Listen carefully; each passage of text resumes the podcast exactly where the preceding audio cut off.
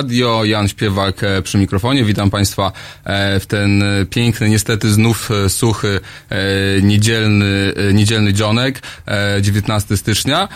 Dzisiaj widzimy się na dwie godziny, będziemy rozmawiać z dwójką wspaniałych, ciekawych gości. W drugiej części rozmowy będziemy rozmawiać o ruchach paramilitarnych z socjolożką, badaczką Weroniką Grzebalską, która pisze, pisze będzie bronić niedługo doktorat na właśnie e, ten temat. E, jest również e, autorką książki Kobieca płeć powstania warszawskiego. Myślę, że to będzie ciekawe spojrzenie na ten ruch zupełnie innej perspektywy niż zazwyczaj się to przedstawia w mediach, ale to po godzinie 16, a teraz moim i Państwa gościem jest Wojciech Łobodziński. Dzień dobry Państwu. Wieloletny działacz antyfaszystowski na Uniwersytecie Warszawskim, e, dziennikarz Strajk EU i wicenaczelny nowej inicjatywy, e, nowego pisma, e, Fakty, e, magazyn dialogu społecznego, jeden numer właśnie leży przede mną. Naczelnym tego mm, pisma jest też tutaj osoba prowadząca jeden z programów Halo Radio, Piotr, Piotr Szumlewicz. Szumlewicz. Tak jest, tak. A z Wojtkiem będziemy rozmawiać na kilka tematów. Zobaczymy, jak się ta rozmowa potoczy, bo najpierw chciałem z nim porozmawiać o e, sytuacji politycznej w Izraelu. Niedawno e, Wojtek wrócił z podróży tam, był też e, na zachodnim brzegu. Trochę chcielibyśmy też porozmawiać o sytuacji e, związkowej, tutaj szczególnie w jeśli chodzi o to, e, co się dzieje w portach e, lotniczych e, LOT, a na końcu właśnie porozmawiać o tym nowym przedsięwzięciu na rynku wydawniczym. Halo Radio jest medium, medium publicznym, no i utworzonym przez swoich słuchaczy i myślę, że tutaj fakty gdzieś są pokrewnym, pokrewnym sposobem myślenia o, o naszym rzeczywistości i tym, co, co powinni dziennikarze robić. Ale właśnie pretekstem do zaproszenia Ciebie była twoja, twoja podróż do do, do Izraela, do zachodniego brzegu. Na, uh-huh. na strajku e, jest wywiad e, twojego autorstwa z jednym z działaczy e, no, lewicowych, e, Oferem, Ofer Neumannem. Neumannem.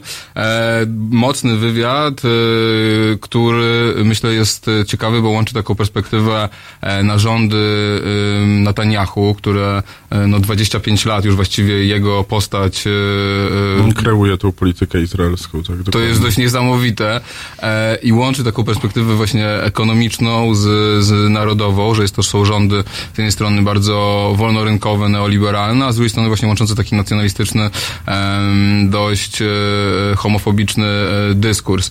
E, a z trzeciej strony gdzieś tam łączy to z liberalizmem pewnym obyczajowym i to jest, wydaje mi się, dość ciekawe spostrzeżenie. Jakie ty masz e, po tym wywiadzie i, i podróży do Izraela refleksje, jeśli chodzi o izraelską politykę na wszelkich etapach, również oczywiście e, jeśli chodzi o to, co się dzieje na zachodnim brzegu. No tak, no powiem, że mm, to jest temat rzeka, jakby, jakby trzeba o tym powiedzieć I, i, i gdzieś tam cały czas też e, na horyzoncie jest kwestia palestyńska, tak, o której nie można zapominać. A, więc mi się wydaje, że w tym wywiadzie myśmy głównie e, rozmawiali właśnie o tym, co się teraz dzieje, tak? Czyli od e, praktycznie teraz roku, tak? Od wiosny e, 2019 e, roku, kiedy miały wybory, pierwsze, pierwsze wybory do Knesetu. Do Knesetu, czyli Parlamentu Izraelskiego. Parlamentu Izraelskiego, dokładnie e, nie wybrano wtedy jakby rządu, tak? Nam doszło do rozbicia e, w obozie partii rządzącej Likudu, czyli partii Benjamina Netanyahu i jego koalicjanta Awidora Libermana. E, w międzyczasie wyszły też praktycznie e, afery korupcyjne, bardzo, bardzo ciężkie afery korupcyjne, które wszyscy wierzą, że są prawdą tak naprawdę. W sensie w ciągu 25 lat e, Benjamin Netanyahu zbudował taką własną oligarchię.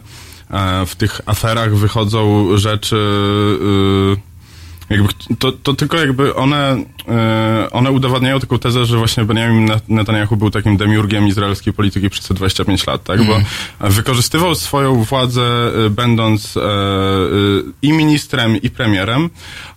I tam są takie afery mówiące o tym na przykład, że gdzieś tam jakby za, za szampana, czy tam za cygaro, ale też jakby za tym szły koperty, fundował biznesmenom dobre tam kontrakty, tak, pozycję, pozycję negocjacyjną w różnych kontraktach dotyczących między innymi infrastruktury, ale też jakby e, high-techu i tak dalej. Inne mówią o tym, że on wprost dzwonił do, do szefów redakcji, do właścicieli medi- medialnych i prosił ich po prostu o jakąś tam linię wobec Likudu, e, że tak powiem, sympatyczną. Mhm. Czyli Likudu, czyli partii. Partii. Czy innymi słowy jakby wpływał, niedawno mieliśmy e, już nie, aferę z wirtualną Polską, gdzie e, minister sprawiedliwości, właściwie małżonka z ministra sprawiedliwości tak. Ustawiała e, artykuły, prawda, w wirtualnej Polsce.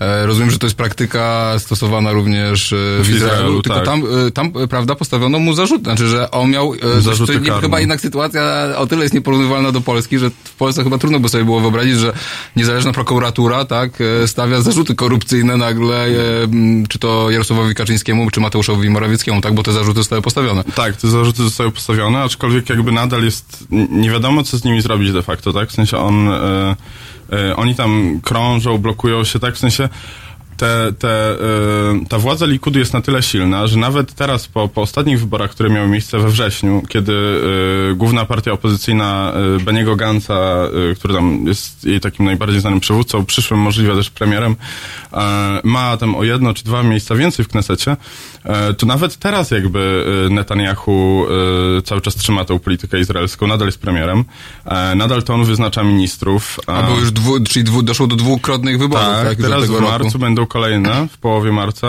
mniej więcej będą trzecie wybory e, i de facto nie wiem, nikt nie ma nadziei na to, że coś się zmieni, szczerze mhm. powiedziawszy. Jeśli chodzi o, o, wyniki, to one będą podobne, tak? W sensie Likud e, i, i, i, i, i partia Benny Gantza niebiesko-biali ma tak, e, każda z nich po około 30%. E, gdzieś tam w tle są takie partie religijne, które mają tam zawsze jednego, dwóch e, przedstawicieli. Mm, takim dużym, e, dużym sukcesem z perspektywy lewicowej, e, choć też trzeba tutaj jakoś to sproblematyzować, jest to, że od 2015 roku 13 e, ludzi w Knesedzie posiada Zjednoczona Lista Arabska. Mhm. I jest to mm, szeroka koalicja, taka ciężko sobie nam taką wyobrazić w ogóle gdzieś tam w zachodniej polityce, ale jednak tam ona doszła do, sku do skutku i tam jest i Bractwo Muzułmańskie, i partie komunistyczne, i izraelsko, żydowsko-palestyńskie, palestyńskie, tak? W sensie jest to taka szeroka lista, oni wiedzą jakby, że jak się podzielą, to nic się, nic nie zdołają zrobić. Mm. E, i, i, I jakby no, jest nie wiadomo co dalej, tak? Jest też partia właśnie na, e, Nasz Dom Izrael Libermana, która ma tam 8 czy tam może 12, jakoś to się tak waha y, przedstawicieli. I, i jakby ta, ta, ta scena polityczna Izraela jakby przypomina bardzo tą scenę y, z Dnia Świra, tak? Gdzie, gdzie po prostu dochodzi do darcia flagi i wszyscy na siebie krzyczą. I, i, i jakby tak to działa. Z czego to wynika, z czego wynika ta siła Netanyahu, który zdominował politykę przez te no właśnie, tak, lat, tak, tak jest... na czym polega, opiera swój sukces właśnie na tej e, polityce wrogości czy konfliktu z, z Palestyną Palestyńczykami, czy to jest zbyt proste? To, to jest zdecydowanie zbyt proste, ponieważ jakby tą politykę wrogości wobec Palestyńczyków tak naprawdę również uprawiają wszystkie inne partie oprócz tej Zjednoczonej Listy. Mhm. E, więc jakby tam w ogóle e, jakby jest taka, taka sytuacja statusu quo, tak? W sensie e, można powiedzieć albo tak jak Netanyahu e, ostatnio teraz e, w listopadzie czy październiku, że chcemy wysiedlić e, Palestyńczyków z brzegu Jordanu. Niebiesko-biali powiedzą, że, że no nie, no może to jest trochę zbyt ostre, ale jakby wszyscy wiedzą, że jeśli do tego dojdzie, to to poprą, więc jakby mm, to ta siła, siła Likudu, siła Netanyahu e, nie wynika z tego, tak? Bo na tym to jest, tak można powiedzieć, taki e, do, na razie, i o tym zaraz powiem dlaczego, na razie jest to taki główny wektor tej polityki Arabs e, wobec, wobec Palestyńczyków, że jakby jest taki status quo, ale siła Siła właśnie Likudu polega na tym, że, i to jest też bardzo ciekawe i paradoksalne, że Netanyahu, będąc aszkenazijskim Żydem, reprezentuje de facto w Izraelu e, zdecydowaną większość e, Żydów mizrahi, mizrahijskich, czyli pochodzących z, z krajów... Y, że tak, Marok, se, sefardyjskich to się chyba kiedyś nazywało. Nie, nie, nie. nie, nie. Sefardyjscy Żydzi pochodzili e, z Hiszpanii, z Włoch, mhm. z krajów jakby europejskich e, basenu Morza Śródziemnego, a Żydzi Mizrahi pochodzą z krajów arabskich, mhm. między innymi z Maroka, ale też znaczna ich część pochodzi z Jemenu, z, z, mhm. z Jemenu, z e, Iraku e, i tak dalej. Jakby oni byli kulturowo byli Arabami, w sensie tak bardzo się nie, mhm. E, nie wyróżniali. Tak jak nie wiem, aszkenazijscy Żydzi w Europie, tak jakby ten, e, ale jakby wierzyli w judaizm. I partia Likud e, od zawsze ich reprezentowała de facto, e, tych e, mizrachijskich e, Żydów i Benjamin Netanyahu dla nich, dla, dla tych ciemnie, cie- ciemnoskórych Żydów jest e, takim bohaterem e, ich, ich, ich, e, ich części społeczeństwa. Bo wcześniej Partia Pracy, rozumiem, e, która rządziła, reprezentowała białych, e, białych Żydów, Żydów. tak, tak. Czyli te rasistowskie, można powiedzieć, Tak, klasistowskie to jest też podziały bardzo ciekawe, tak, że e, miały też... One to- są to- i wewnętrzne, jakby wewnątrz społeczeństwa y, żydowskiego one są i są Mhm. bardzo, bardzo silne, tak? W sensie w tym wywiadzie nawet został, zos- został poruszony temat tego, że w latach, w późnych latach 40. do lat 60. E, dzieci e, mizrachijskich Żydów noworodki były po, e, porywane z porodówek i przekazywane e, rodzinom, które przeżyły Holokaust. Wow. Czyli mówimy, mówimy o czymś takim, tak? Też jakby one, y, Mizrachijczycy i Mizrachijki byli osiedl, y, osiedlani w takich miejscach, które no jakby nie miały perspektyw rozwojowych gospodarczych, tak? Wrócimy do, e, do tej rozmowy o sytuacji wewnętrznej, jak widać, bardzo złożonej politycznej w Izraelu, e, już po piosence ma nam krakowski spin.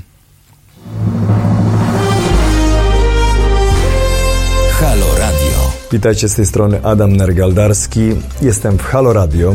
To jedyny tego typu projekt w Polsce. Istnieje dzięki naszym wpłatom. Dlatego warto go wspierać. Powodzenia. www.halo.radio ukośnik SOS.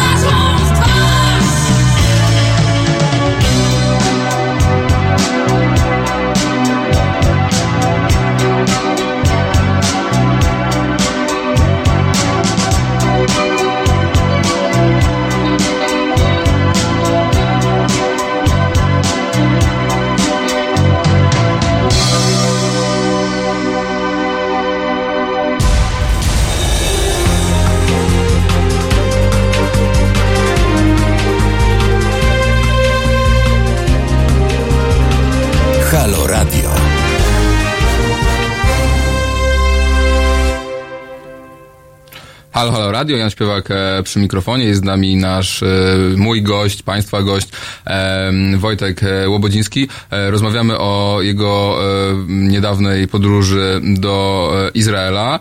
E, Wojtek opublikował bardzo ciekawy wywiad e, na Strajke'u właśnie o tej sytuacji. Rozmawiamy o e, wielu głębokich podziałach i różnych czynnikach, które wpływają na scenę izraelską, między innymi na taki klasizm, rasizm partii pracy, która zdominowała politykę izraelską no, po wojnie przez kilka dziesięcioleci i traktowała dość niezbyt miły sposób część Izraelczyków, która przybyła z państw arabskich. Oni doświadczali właśnie dyskryminacji na bardzo wielu e, polach, e, a dzisiaj Netanyahu reprezentuje właśnie tą przez lata uci- uciskiwaną e, e, część Izraelczyków e, i z tego właśnie wynika jego, jego siła. Ja mogę tylko dodać, że to nie są chyba wszystkie podziały. Sam w rodzinie mam przekazywane właśnie informacje, jak, jak wyglądała przyjmowanie tych ocalałych z Holokaustu w Izraelu i to było naprawdę też ciężkie doświadczenie dla tych ludzi, bo po prostu Holokaust nie pasował do tej mitologii izraelskiej, właśnie silnego państwa, silnego nowego e, żydowskiego e, człowieka, E, a tutaj, prawda, jacyś ludzie przeżyli, e, przeżyli tą zagładę, nie buntowali się specjalnie, dali się zamordować, więc e, tego tych w Izraelu, tych e, kart e, naprawdę jest e, mnóstwo. E, No ale właśnie, e, wracasz, e, wracasz, e, chcesz napisać reportaż, e, e, czy wymieniliśmy wszystkie rzeczy, czy jeszcze coś mieliśmy powiedzieć, na, na czym opływa ta, ta potęga Netanyahu, który chyba bardziej nawet bardziej niż e, Jarosław Kaczyński czy Donald Tusk e, w- Polsce chyba bardziej jeszcze zdominował tą politykę ostatnich e, 25 lat e, w swoim państwie. No tak, tak. O tych analogiach jeszcze, jeszcze do nich wrócimy, ale jakby ta potęga Netanyahu, oprócz tego, że on opiera właśnie swoją siłę na, na, na tych Mizrachijczykach, e, wynika też z tego, że on de facto, e, jak też spojrzymy na kalendarium tego konfliktu e, izraelsko-arabskiego de facto, bo on jest jakby promieniuje na cały Bliski Wschód, że on jakby stworzył mocarstwo Izrael. Się, e, już w latach 80. widzieliśmy taką e, politykę mocarstwową, im, imperialną byśmy powiedzieli Izraela, w sensie wchodzenie do Libanu między innymi, tak? Później e, pamiętna masakra, masakra w Sabrze i Shatili. E, I jakby wtedy już jakby Izrael się nie do końca bronił, jakby bronił się przed intyfiadami, tak? Później, ale już zaczął gdzieś tam ingerować na zewnątrz. I de facto teraz Netanyahu przez te lata będąc tym demiurgiem izraelskiej polityki, gdzieś tam popchnął Izrael w takim ciekawym kierunku, no bo historycznie na przykład ciężko sobie wyobrazić, żeby był sojusz Egiptu z Izraelem. On teraz ma miejsce, tak, z, z, z juntą generalską z, z Egiptu. Z drugiej strony jest... Z Arabią Saudyjską chyba ostatnio jest- też ocieplenie st- stosunków jest, widziałem. Tak, tak, jest bardzo mocne tam ocieplenie stosunków z Arabią Saudyjską, która jest wrogiem Iranu, e, więc jakby tak, z drugiej strony e, w tym ociepleniu pomagały też Stany Zjednoczone, więc ten sojusz się zacieśnia, tak, e, również e, jak pomyślimy sobie, że Izrael gdzieś tam e, przyjaźni się z Arabią Saudyjską, to de facto też przyjaźni się ze Zjednoczonymi Emiratami Arabskimi i tak dalej, ponieważ one należą do tej sfery wpływów k- Arabii Saudyjskiej. Wrogami Izraela de facto teraz jest e, rząd e, Asada w Syrii. E, Możliwe, że niedługo się stanie rząd e, Iraku, tak, bo oni tam chcą, e, żeby po prostu Stany wyszły z ich kraju, a nie chcą. I Iran. No i oczywiście bojówki, bojówki Hezbollahu i Hamasu. Dokładnie, tak. Więc jakby tak, no, Netanyahu stworzył takie mocarstwo Izrael. Izrael jest dużo bezpieczniejszy niż kiedykolwiek był teraz. Też w, jakby chodząc po Jerozolimie, po Tel Awiwie, e, czy, czy w Akce będąc, tak, czy, czy w Haifie, jakby y, no już nie ma czegoś takiego, co, co, co kiedyś było na początku lat 2000 w, trakcie e, Intfady Al-Aqsa, czy chwilę później, że ludzie się po prostu bali, tak? Teraz już, już tego nie widać. Widać za to no ogól, o, ogromną, w sensie historycznie nie, nie ma nawet takiego przykładu, dysproporcje pomiędzy właśnie Palestyńczykami, którzy walczą o te, o te swoje prawa, e, ich ziemie są okupowane, tak wsz- wszyscy o tym jakby wiedzą, tylko nie Izrael, sami Stany Zjednoczone e, i, i jakby ta dysproporcja jest o, ogromna i oni zostali sami teraz, tak? E, więc jakby Netanyahu stworzył taką sytuację, w której Arabowie są sprzymierzeni, jakby suwerenne państwa arabskie są sprzymierzone z Izraelem, Sprawa palestyńska dziś jest kompletnie na poboczu, jak już to jest wspierana przez Hezbollah, czyli przez Iran, ale jakby mówmy się, jakby ciężko, że daleko jest z Iranu do Izraela, jakby to jest ciężko sobie też wyobrazić, że to wsparcie było jakieś pokaźne. Więc jakby tak, on, on stworzył to, to, to A mocarstwo jeśli chodzi o sytuację gospodarczą, mieliśmy parę lat temu ten ruch e, taki też na tle sytuacji mieszkaniowej w Tel Awiwie, tam już nie pamiętam jak on się nazywał, ale to się działo chyba wtedy, kiedy ruch, e, e, podobne ruchy były w Grecji i Hiszpanii, tak, e, no, bardzo wysokie koszty życia w Izraelu, e, jest to jedno z najdroższych państw chyba Tak, e, na świecie. E, Paradoksalnie to jak, jak ta, czy to jest też tak, że w, w ślad no, z taką właśnie agresywną polityką i, i, i, i takim, i tak jak widzimy to na przykład u, u Trumpa, tak, czy, czy że idzie w tym w parze z bardzo, tak, bardzo tak dalej. rynkowym, p- prywatyzacją usług publicznych i ogólnie wzrostami kosztów życia, które no, Że właściwie... y, czy to, tak- to też to jest Taki widoczne? wy, wyrwany poza taką, taki rulebook Reagan ekonomiki, e, podejście do gospodarki ma tylko ta zjednoczona lista e, a, a, arabska w, w większej mierze, ale również te partie, to jest ciekawe, partie, które reprezentują gdzieś tam Hasydów, Litwaków, czyli Mhm. ortodoksyjnych Żydów, one też są za państwem opiekuńczym, to jest też to bardzo Mhm. ciekawe. Partia Pracy jest kompletnie zmarginalizowana, gdzieś tam ledwo wchodzi do Knesetu, a, a niebiesko-biali jakby, no ten rulebook jakby zostaje, tak, y, Reagan ekonomiki, e, prywatyzacji, etc. Więc jeśli chodzi o ten poziom właśnie ekonomiczny, to, to on gdzieś jest kompletnie pożarty przez jakby, przez y, tą neoliberalną hegemonię, którą bardzo czuć w tym, w, w Izraelu. I tak jakby koszty życia są naprawdę ogromne, w sensie za piwo w Tel Awiwie y, płaciłem, nie wiem, 30 szekli, tak? To jest jakieś 36 zł.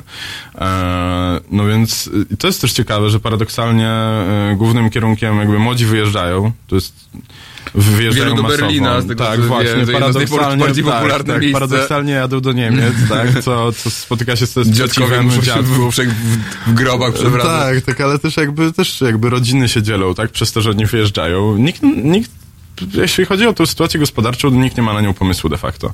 E, to też jest jakby e, kwestia tego, że po prostu e, znaczna część ziemi w Izraelu należy do ludzi spoza Izraela. I tutaj nie, nie jest to mowa o jakichś korporacjach, etc., tylko po prostu Żyda, mowa tutaj o bogatych Żydach, nie wiem, ze Stanów, z krajów europejskich, którzy po prostu tam skupują ziemię e, i mają, nie wiem, swoje tam domki i tak dalej.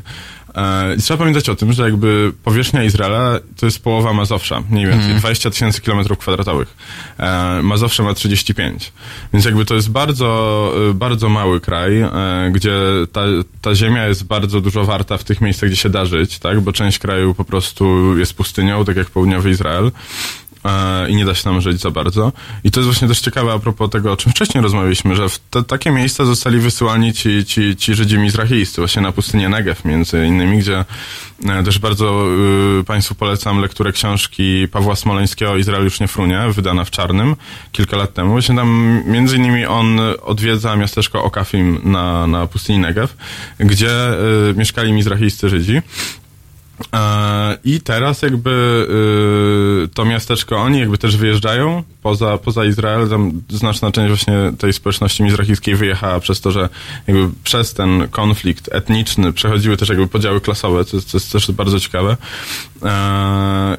I teraz te, te miasteczka są zasiedlane przez Żydów z Rosji, aszkenazyjskich, którzy się zjeżdżają z krajów byłego Związku Radzieckiego do Izraela, są zachęcani wręcz taką mocną propagandą, żeby, żeby przyjeżdżać tam.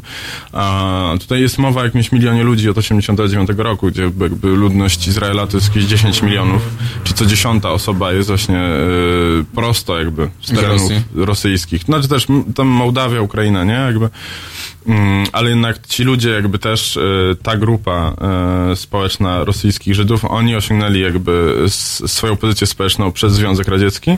Jakby wtedy otwarto bramy dla, dla Żydów, którzy gdzieś te bramy mieli zamknięci w, zamknięte w trakcie samodzierżawia carskiego, więc oni mówią po rosyjsku, oni są inteligencją. E, wśród tych, tego miliona ludzi jest 15 tysięcy muzyków, jakby z, z orkiestr i tak dalej, jakby kompozytorów, śpiewaczek operowych, etc. Zresztą tak, takich ludzi też tam poznałem. E, I jakby też możliwe, że, że wraz z tą epoką Netanyahu która zaczęła w połowie lat 90. E, poparcie Likudu spadało też właśnie, i tutaj warto się przyjrzeć tej demografii, ponieważ ci biali aszkenazyjscy Żydzi z kraju właśnie byłego ZSRR, e, no oni jakby też wobec tych Mizrachijczyków byli e, Uprzedzeni? uprzedzeni. E, I na, no, z taką narracją, z jaką ja się spotkałem, e, no właśnie była rozmowa o muzyce poważnej, o jej recepcji. E, no więc jakby usłyszałem taką, ta, ta, ta, taki resentyment, że no przez większość lat to u nas tej muzyki poważnej nie było, no bo jak ktoś przyjeżdżał z Iraku czy z czegoś tam, no to grzecznie powiem, cytuję, e, no tam Beethoven nie był najbardziej popularnym muzykiem.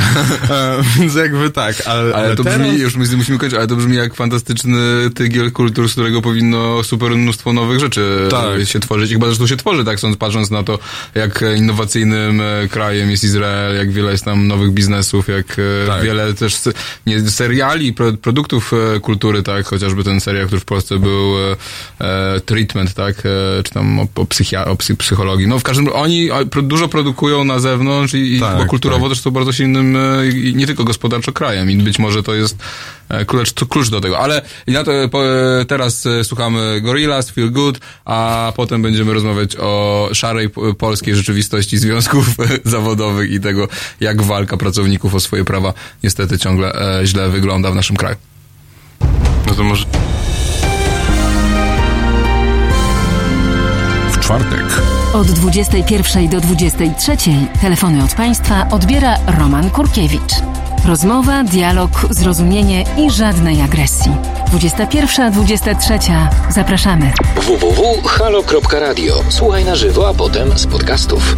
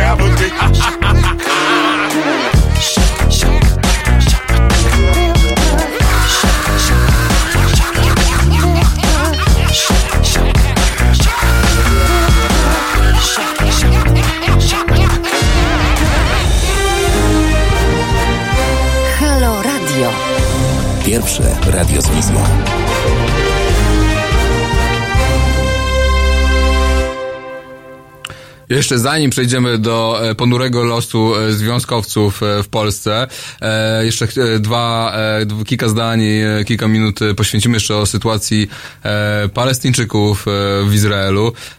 Byłeś w Ramallah, czyli w zachodnim e, brzegu, który jest uz- uznawany przez instytucje międzynarodowe za teren okupowany.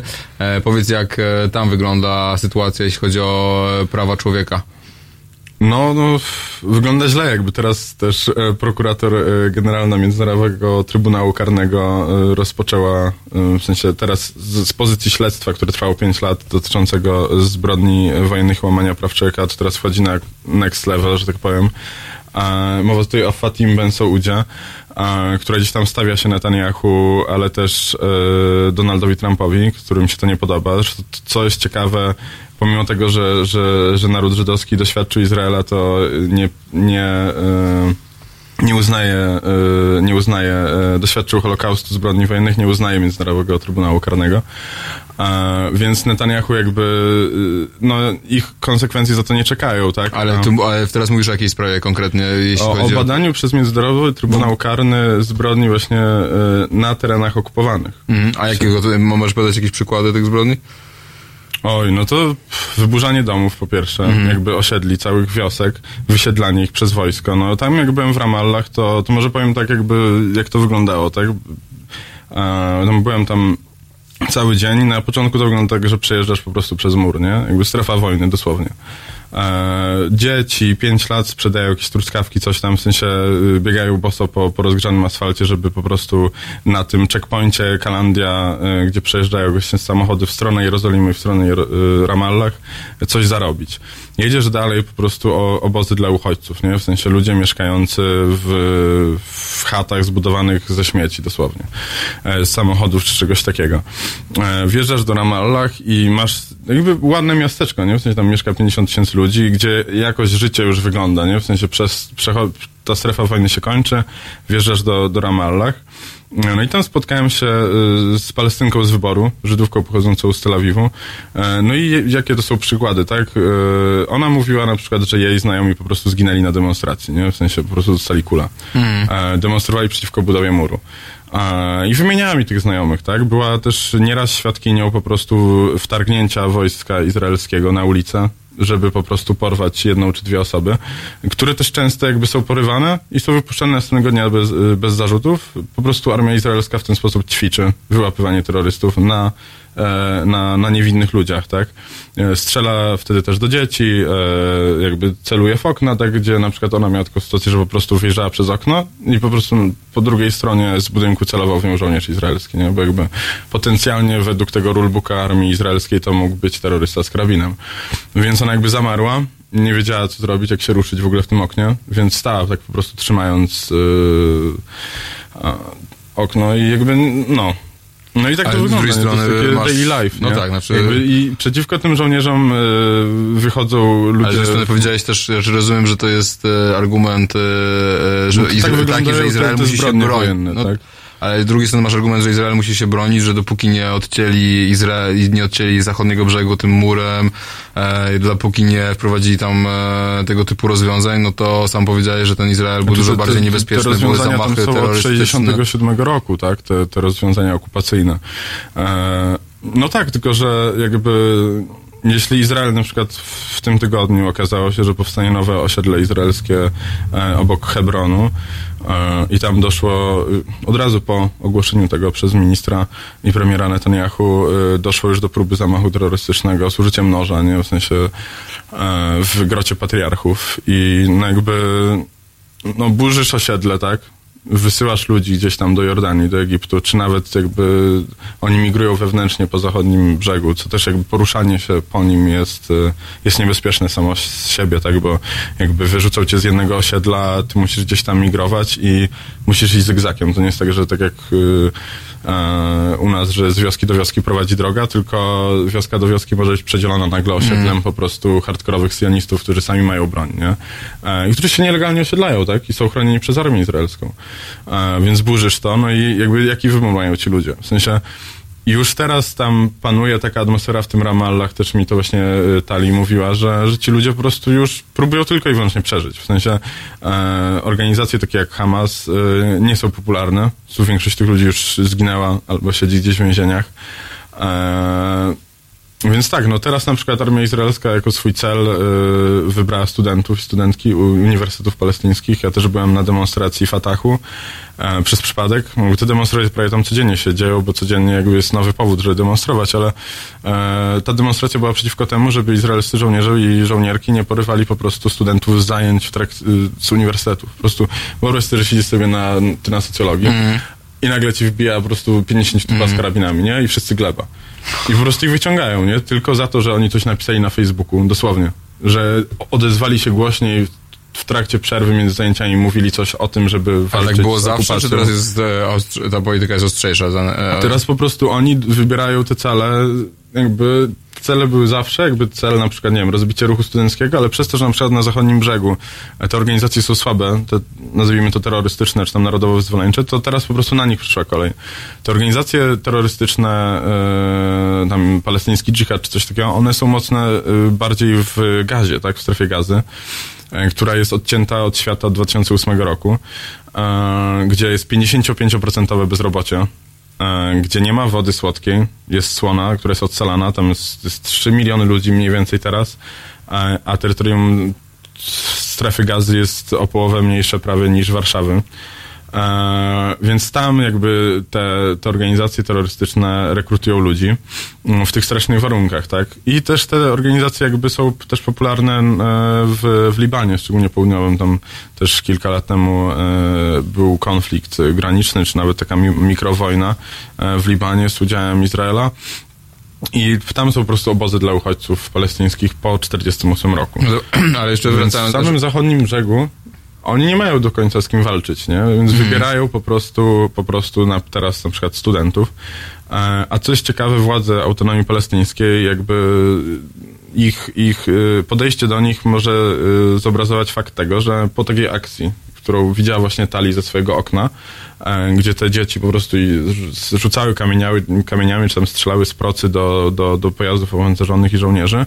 E, Później wybierają jako swój cel policję palestyńską, która po prostu na to patrzy i nic nie robi. W sensie komisariat policji, oni sobie tam siedzą, palą fajki, patrzą jak po prostu izraelscy żołnierze strzelają do ludzi, wyprowadzają niewinnych ludzi i tak dalej. E, I następnym celem tych dzieci są właśnie e, policjanci, tak?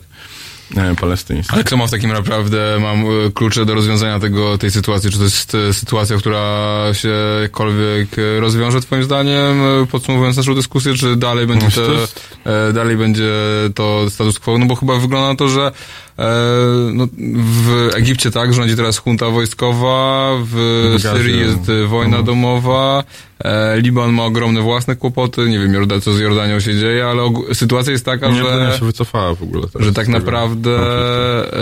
Libia jest w stanie wojny domowej, to, to też w Polsce się o tym w ogóle nie mówi. Mm. Teraz będzie jakaś konferencja, prawda, między, gdzie Turcja będzie dzielić z Egiptem i Rosją wpływy w Saudyjską. Czyli tak naprawdę cały ten świat arabski, no może nie cały, ale Płonie, ogromna no. część, część tego świata arabskiego płonie. Jest po prostu tam e, jedyne właściwie formy rządu, które mają, wyglądają jakby miały możliwość przetrwać, to są opresyjne dyktatury typu y, turecka, czy egipska, czy irańska, tak? Czy może jordańska jest tak naprawdę dość pod tym względem liberalna. I co? No i jakby...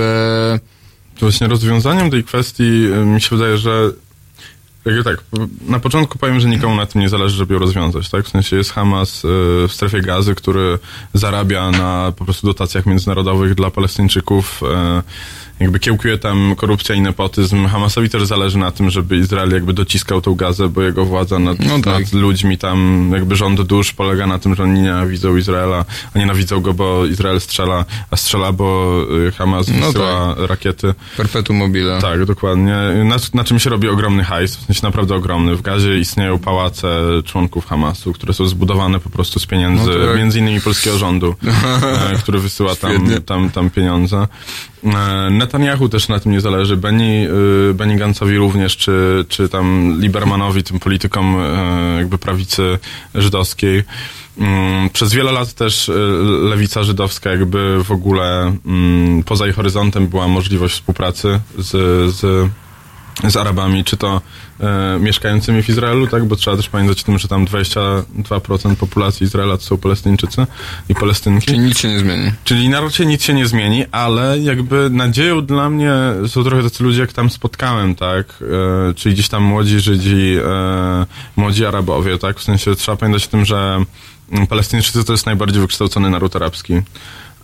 Mają potężny ruch NGO-sów, jakby wierzą, wiedzą już, że takie y, pa- partie jak Fatah y, y, nic nie zrobią dalej, więc jakby oni się tak organizują właśnie tak bottom-up, nie? W sensie jakieś tam stowarzyszenia, coś tam ruchy, między innymi ruchy feministyczne, w sensie w Izraelu na czele ruchów feministycznych są Palestynki, e, czy to na zachodnim brzegu, czy, czy, czy, czy ten, czy, czy w Izraelu. No właśnie, bo to jest taka nadzieja. I Yasser ludzie- Arafat to chyba była dość e, świecka opcja, prawda? Tak, na- Arafat był całkiem świecką opcją, tylko że on po prostu przez to, że... Też był terrorystą, trzeba pamiętać, że oczywiście zaczynał od... No tak, tak. No. E, Ale znaczy pod koniec życia po prostu e, coś, chyba mi się coś odkleiło po prostu, nie? W sensie on doprowadził do tej drugiej intyfiady, która nie miała sensu e, i nawet dzisiaj Palestyńczycy to mówią, że nie miała sensu. Wtedy Izrael jakby zaproponował... Walczył o władzę. Walczył o władzę z Hamasem też, e, ale też go wyhodował, nie? Jasne.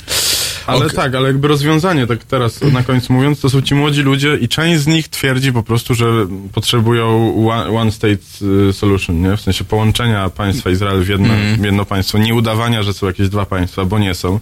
Na przykład Benjamin Netanyahu powiedział, że Międzynarodowy Trybunał Karny nie może w ogóle y, sądzić spraw na zachodnim brzegu, ponieważ może tylko on sądzić sprawy, które są, których powodem jest suwerenne państwo, a państwo palestyńskie przecież nie istnieje. Aha. Więc jakby... E, I nie istnieje, jakby w rzeczywistości nie istnieje. Jakby... Ale szansa, żeby na to, żeby powstała, e, bo jeszcze chcę porozmawiać z, z Wojtkiem o, o, o tym nowym piśmie. Myślę, że to jest... Tak, e, tak, ale jakby to, to państwo, mi się myślę, wydaje, że... przez najbliższe 20 lat gdzieś to będzie działać, to, ten horyzont. Znaczy ja jeszcze mogę dodać, że to jest takie miejsce, gdzie się zdarza, zderza po prostu tyle e, z interesów, ale jeszcze tylko zamykając no, Izrael, myślę, ja sobie nie wyobrażam, żeby Izrael, który dzisiaj jest tak bardzo e, narodowy, w takim sensie skupienia się na przetrwaniu własnego, wła- własnego społeczeństwa, jednak narodu, utożsamianego jednak z religią, wyznaniem, a nie z jakimiś, e, prawda, bardziej kulturowymi e, rzeczami, że nie wyobrażam sobie, żeby Izrael miał, e, no jakby dać obywatelstwo wszystkim uchodźcom e, palestyńskim. No tak, tak, to to jest po prostu niemożliwe, więc pewnie jeszcze ta sytuacja długo, e, długo nie to, jest, stanie... to jest jedyne, jedyne, jedyne rozwiązanie tej sytuacji. To jest Ale to jest niemożliwe, jeśli weźmiemy pod uwagę, jakie są współczynniki e, dzietności e, No tak, w, w tak, Palestynie, tak. jakie są w Izraelu, to po prostu Izraelczycy by byli za moment e, Mniejszością we mniejszością we własnym kraju, własnym tak, kraju tak, jest i, i na to na mogą sobie to, na to żaden e, chyba rząd izraelski, czy duża siła polityczna, która chce być popularna, no po prostu nie pójdzie.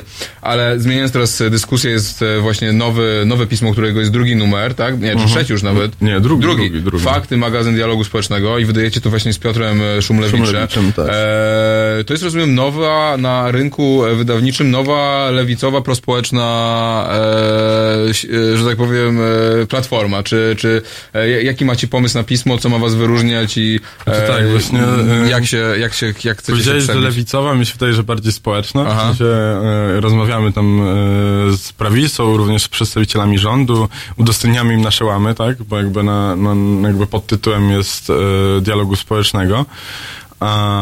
No i tak, naszą ideą jest coś takiego, żeby gdzieś tam merytoryczne mm, sprawy dotyczące tak e, gospodarki, e, prawa, e, praw pracowniczych między innymi, etc., żeby gdzieś powstała jakaś nisza e, gdzie te, te strony różne się spotykają, tak? Ludzie kojarzeni e, z władzą i też strona społeczna. I kto z władzą się skojarzący jest, e, w, czy możesz powiedzieć... E, No tutaj na przykład jest rozmowa tak z Cezarem Kaźmierczakiem.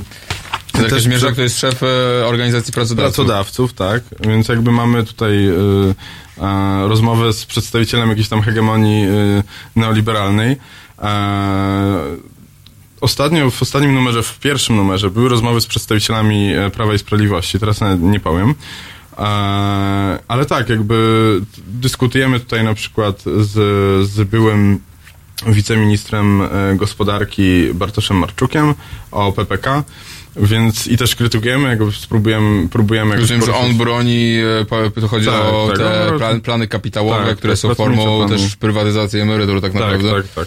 Więc jakby jakby rozmawiamy. Dla, dla nas właśnie tak, w sensie tutaj to jest ciekawe, że, że, że, że może, może tak, dlaczego odpowiedziałem tak na to pytanie, bo gdzieś tam władzą teraz y, rządzą gdzieś tam... E, Biznes rządzi władzą. Biznes po prostu rządzi władzą, tak? Czy to pracodawcy, czy, czy, czy gdzieś tam y, ludzie pana premiera Morawieckiego. Więc gdzieś tutaj jest ta strona społeczna, tak? I gdzieś są oni, więc u nas jakby ta linia podziału przebiega tutaj, właśnie w tym miejscu. I, I ta strona społeczna gdzieś musi rozmawiać z tymi ludźmi. W sensie Mhm. nie może być tak, że się spotykamy na, e, na Radzie Miasta w Warszawie na przykład, tak? I, i walczymy o to, że. A ta druga strona, czyli ten biznes e, chce faktycznie rozmawiać? Tak, czy on jest tak. W e, sensie zainteresowany? ludzie- czy, ludzie- czy zrozumiał z tych 30 lat e, transformacji? Czy, Tak, znaczy, czy dalej jest takie super, organizacje- jest super, więc o co wam e, chodzi? Mieliśmy do czynienia ostatnio z dyskusją, prawda? E, 30-lecie planu Balcerowicza Mhm, w grudniu. tak, E, I można mieć wrażenie, że jednak gro naszych elit jednak dalej nie chce pojąć, e, o co nam chodzi, tak? Tak, że, tak. że można było to chyba inaczej zrobić. Czy w, w biznesie widzisz W jakiś... sensie są tacy e, ludzie jak pan Arkadiusz Krężel, którzy tam restrukturyzowali polską gospodarkę w latach 90. Mhm. Tam był, on był w pierwszym numerze, no i on jakby kompletnie nie widzi y, problemu w tym, jak, jak ta Mhm. polska gospodarka się rozwijała. Ale na przykład y, ludzie z, z, z, z organizacji Lewiatan, tak, polskich pracodawców, a, no Czy jakby też oni- bardzo neoliberalnej, pro-wolnorynkowej. Tak, więc to jest taka... Henryka Bochniarz była Tak, tego tak. przewodniczącą tego związku. Tak, tak. E, Czyli co, u nich jest to i u nich jest U jakaś nich jest, refleksja? jest refleksja, tak. W sensie y, na EFNI y, w Sopocie są dyskusje o, e, o bezwarunkowym dochodzie podstawowym. Jakby tam, w sensie mi się wydaje, że, że e, problemem, e, i to jest dosyć jakby taka... Mm, odważna teza, ale jakby y, lewica w Polsce może się dogadać z dużym, y, z dużym takim kapitałem, nie? Jakby z większymi firmami, bo im zależy po prostu na stabilnym rynku, nie? I stabilny rynek to są też stabilne prawa pracownicze, e, st- po prostu, nie? Jakby rynek, na którym króluje zaufanie, albo w ogóle gdzieś jest, nie? W Polsce, na polskim rynku nie ma w ogóle zaufania, w ogóle nikt nie wie, co to znaczy słowo zaufanie. E, I, i jakby... To dość e, odważna teza, że biznesowi e, na tym Wię- e, większemu, zależy. tak? Jakby No ale masz takiego Amazona, który jest No, wielkim biznesem No to jest i... już taki ultra wielki biznes, A. nie? W sensie to jest już, to jest już taki No bo w przykład... Amazonie masz naprawdę przykład, wiesz. ogromną spółkę, która traktuje Nie, swoich no jasne, pracowników tak. jak e, po prostu nie wiem kogo i, i mu Tak, no tam też Amazon w, w relacjach z Polską jakby widać y, też y, w, w relacjach z polskim rynkiem pracy jakby nasze relacje z Amazonem są takie wręcz trochę kolonialne, tak? W sensie oni e, są na, na, na ścianie e, na, ścianie zachodniej budują te swoje hurtownie, e, przerzucają je z Niemiec, tak? Ze wschod- No tak. Też ze wschodnich Niemiec, o czym trzeba pamiętać.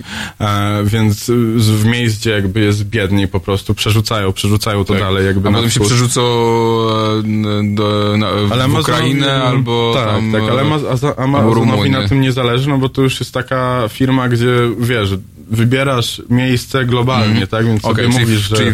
czyli- mi się fakty- wydaje, że, że taka strona jak Lewiatan, z nimi, z nimi e, się rozmawia, oni też chcą tego e, rynku opartego na zaufaniu, bo wtedy też po prostu profity firm e, są przewidywalne. Czyli tak? fakty to będzie miejsce, gdzie się będzie toczyć dyskusja między właśnie tą stroną propracowniczą tak. i biznesową. Dokładnie A tak. jeśli jeszcze możesz na sam koniec powiedzieć o, bo wiem, że jesteś oskarżonym przez jedną z spółek, Skarbu Tak, Państwa tak, tak. Przez- o jakieś straszne pieniądze. E, Możesz powiedzieć, co to za, za historia w skrócie i jak to jak wygląda tak, sytuacja pracowników My też, my w też jakby spółce? w, z Piotrem e, w faktach e, ci, ciśniemy też tą sprawę, w sensie na, na końcu pierwszego i drugiego numeru jest dział specjalnie po, poświęcony jakby rynkowi, lotniczy, rynkowi lotniczemu jakby głównie. Nie wiem, czy Państwo wiecie, ale mamy bardzo restrykcyjne prawo strajkowe. Dzięki zas- zasługujemy, znaczy zawdzięczamy je e, rząd, e, parlamentowi, sejmowi kontraktowemu. Zostało przegłosowane drakońskie prawo e, strajkowe, które de facto uniemożliwia legalny strajk w Polsce i Tak. zamienia stra- proces strajkowy właściwie w proces sądowy. tak, i przez- e, jest to absolutnie prawo wyjęte no, u Pinocheta w Argentynie, w Chile, 84 rok i myślę, że takie prawo by oklaskiwali wszyscy gromkimi brawami, między innymi dlatego ten strajk nauczycieli upadł, bo e, nie było de facto, było bardzo ciężko przeprowadzić te strajki, a po drugie było bardzo ciężko organizować strajki solidarnościowe, Tak. e, które by wzmacniały ten przekaz i tak dalej, i tak dalej. W Polsce właściwie to jest e, niemożliwe, a, ale mówiąc o, wracając do tej sytuacji, mówimy o, o e, locie, tak? Mówimy Nie, nie, nie, o, mówimy o, o, o, nie o locie, tylko portach lotniczych. państwowe porty To są- lotnicze, to które czyli zarządzającą, byty, tak. one zarządzają lotniskami portami, w Polsce, tak, między innymi Okęciem. Największym jest Okęcie, tak. Więc już pan- szybko podsumowując tak, to jakby w grudniu, w grudniu 2000, A, to 55. y, w grudniu 2018 roku poszedł y, mój wywiad zresztą z Piotrkiem Szumlewiczem pod tytułem Pracownicy jak woda w akwarium. Ponieważ pan Mariusz Szpikowski użył kiedyś takiego sformułowania, że pracownicy są jak woda w akwarium, nie można od razu wymienić całej, bo rybki zemrą. Dosłownie, jakby i są na to papiery, jakby żeby nie było, nie? Jakby nie, nie oskarżyli nas o to, Nawet że ten nie, że są cytat- rybkami, tylko że są wodą w tym akwarium. Rybkami Matko. są zyski albo samolociki, które tam, wiesz, wpływają na, na okęcie.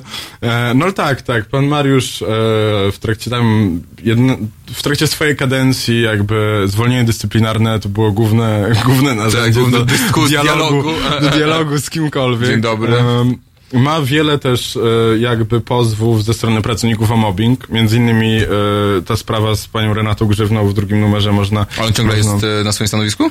Cały czas jest na Wow, swoim stanowisku. Jest na to swoim już jest parę lat Jest na dobrych. swoim stanowisku, pomimo tego, że przed wyborami parlamentarnymi superwizjer zrobił materiał o tym, jak on wykorzystywał agentów CBA Boże, od tak, pana to Kamińskiego. Wy, wyciągnęli z prywatnego sejfu raport Tak.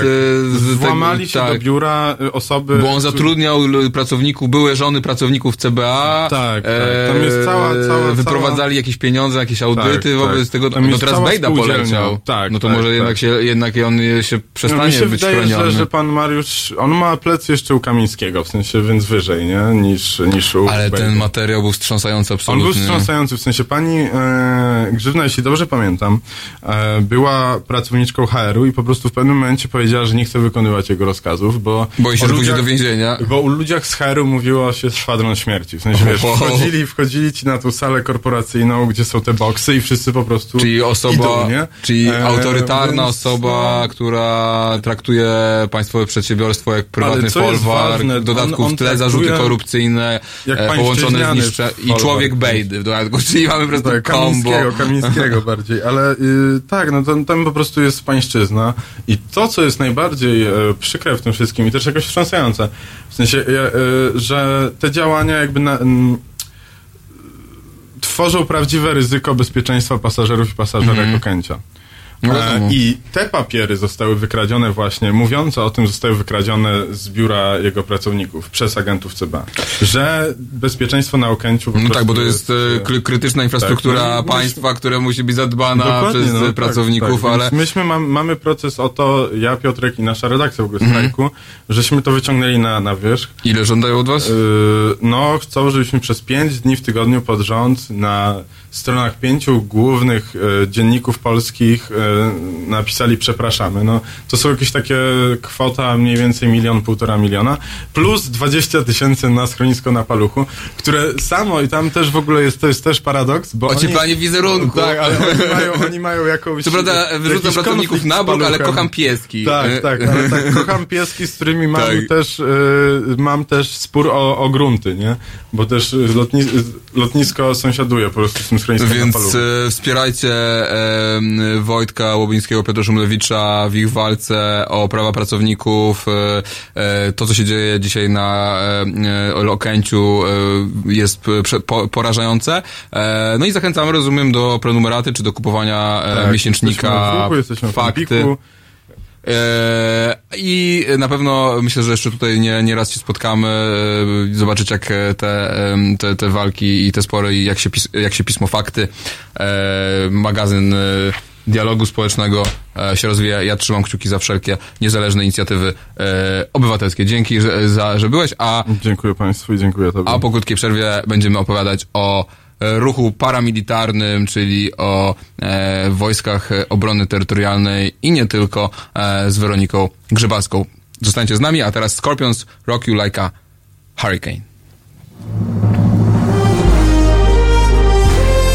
Halo Radio. Nazywam się Adam Bodnar, pełnię funkcję Rzecznika Praw Obywatelskich. Zachęcam Państwa do wspierania Halo Radio. To jest pierwsze radio obywatelskie, radio, które istnieje dzięki Państwa wpłatom, dzięki Państwa darowiznom, dzięki Państwa stałym zleceniom. Zachęcam Państwa do przekazania drobnych kwot. Dzięki temu ten projekt będzie mógł się dalej rozwijać. www halo.radio ukośnik SOS.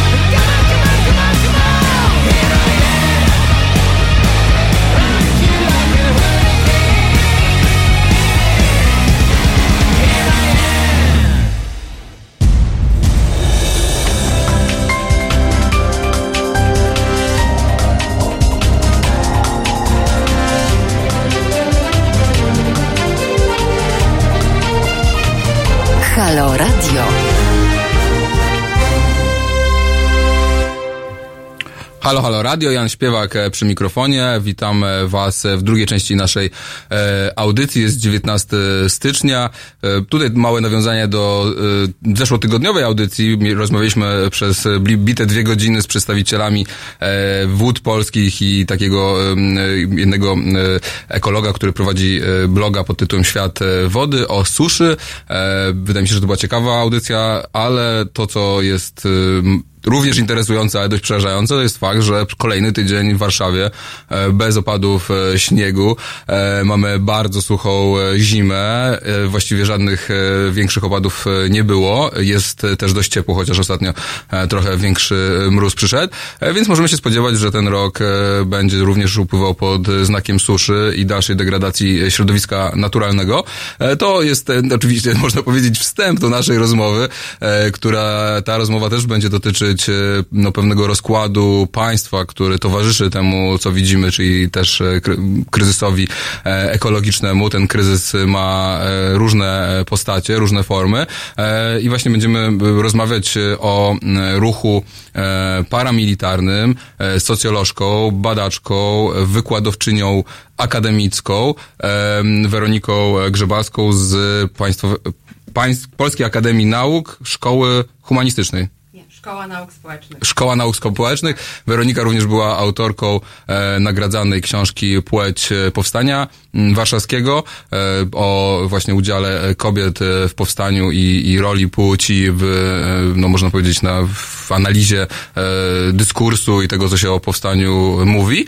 E, a dzisiaj będziemy rozmawiać o jej badaniach em, do, na tyle, ile nam pozwoli. Oczywiście o tym rozmawiać, bo doktorat jeszcze nie jest obroniony, e, ale można już go przeczytać, e, bo został złożony e, i też zbiera bardzo dobre recenzje właśnie o ruchu paramilitarnym, a pretekstem naszej rozmowy może być wypowiedź jednego z polityków lewicy, Włodzimierza Czarzastego, który powiedział, wyśmiał terytorialsów e, i powiedział tak, bezużyteczne wojska obrony terytorialnej, narodowców biegających po lesie rząd wydaje więcej niż na wywiad i kontrwywiad razem wzięte, czyli na służby rzeczywiście ważne dla mm, naszego mm, bezpieczeństwa. E, czy faktycznie Wojsko Obrony Terytorialnej to narodowcy biegający po lesie, bezużyteczni narodowcy biegający po lesie, czy jednak ta odpowiedź powinna być zdecydowanie e, bardziej e, zniuansowana? Widzę, że zaczynamy z przytupem. No cóż. em, może w zasadzie trzeba by zacząć od tego, że ta wypowiedź nie jest e, jakimś takim występkiem czarzastego, tylko to jest w zasadzie e, mainstream po stronie opozycji. To nie jest tak, że tylko e, Włodzimierz Czarzasty to mówi. Ja pamiętam chyba z dwa lata temu wielk, wielką wypowiedź Grzegorza Schetyny o tym, że wojska terytorialne mają więcej wspólnego z, mm, mają więcej wspólnego z Ameryką Łacińską niż z cywilizacją europejską. E, Czyli, że takie ogólnie- mamy takie e, ge- guerrillas, tak jak one się nazywają w Ameryce Południowej, to paramilit- paramilitares. Tak. To też e, Coś- jakby pokazuje kompletne niezrozumienie tego, co się dzieje w polskim terenie, w ogóle porównywanie tego do tamtych e, grup, które e, jakby po, po pierwsze nie mają etosu państwowego, po drugie służą jakimś tam lokalnym... e, To jest prywatna armia chyba, nie? No właśnie, więc jakby. No i to nie wszystko, tak? Było też bardzo dużo artykułów w prasie na, na temat tego, czy to właśnie są tacy nacjonaliści, y, patriarch, y, którzy chcą wprowadzić zbrojnie patriarchat i cofnąć nas do y, jakiejś tam epoki prywatnych armii. E, No i tak, no i problem jest taki, że to, że ci wszyscy ludzie chyba po prostu nie poszli do własnych wyborców, nie poszli do własnego sąsiada, bo e, w tej chwili e, w Wojskach Obrony Terytorialnej tak naprawdę jakby każdy z nas może spotkać swojego sąsiada. To jest naprawdę dosyć duży przekrój ludzi. E, I czy są, tak, ja nie badałam e, obrony terytorialnej, w ogóle, żeby badać jakiekolwiek e, części sił zbrojnych, trzeba mieć na to pozwolenie od, e, Od, woj- dowódców. w- do, od wojska, od ministra obrony narodowej? Tak, więc e, czytam od dowódców danego komponentu, więc tak też sobie myślę, że pamiętając nawet jak trudno było mi badać ruch paramilitarny, który jest oddolny i jakby nie, nie trzeba mieć zgody, tak, e, nikogo oficjalnie, e, było mi trudno dlatego, że byłam właśnie postrzegana jako ta taka lewaczka z Warszawy, która napisała książkę o powstaniu i użyła tam słowa gender, więc lepiej z nią nie rozmawiać i na Uuu, pewno feministka. tak. uuu. Na pewno myśli tak samo jak Czerzasty i cała reszta i na pewno będzie chciała nas sportretować źle. No to w tym sensie y, myślę, że dostęp do tych wojsk obrony terytorialnej może być jeszcze cięższy, no ale tak. Ale zdecydowałaś się jednak. Zdecydowałam się. Po pierwsze, e, więc tak, po, po, trzeba zacząć od tego, że e, czy są to narodowcy, tak? Czy, czy, może tak, czy, czy biegają po lesie, tak.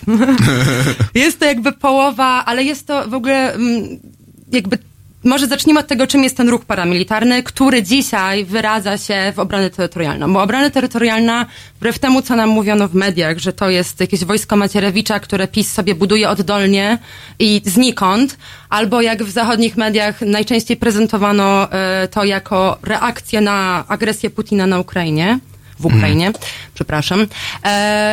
No to nie jest to do końca prawda, bo ten ruch istnieje w Polsce od 89 roku. W sensie oficjalnie Związek Strzelecki Strzelec został wtedy reaktywowany, początkowo jako taka bojówka partyjna KPN-u przy Moczulskim, ale bardzo szybko, bo już po roku e, zasugerowano im, ktoś z MONU zasugerował im, że trzeba jednak zrobić to tak bardziej poprawnie i że to musi być taki trzeci sektor.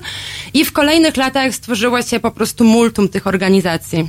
E, I one powstawały oddolnie, czy I one miały powstawały- wsparcie rządu jakieś w tym wszystkim? No właśnie, to jest trochę, to jest trudne pytanie. Ja bym powiedziała, że one zdecydowanie trzeba na nie patrzeć jak na bardziej oddolny fenomen, czyli Mhm. taki, takie społeczeństwo obywatelskie.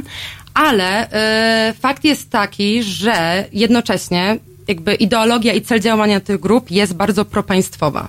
W tym sensie one w przeciwieństwie do reszty, wiesz, społeczeństwa obywatelskiego, jak sobie je liberałowie wyobrażają, nie definiują się jako coś niezależnego od państwa, tylko jako coś, co służy państwu.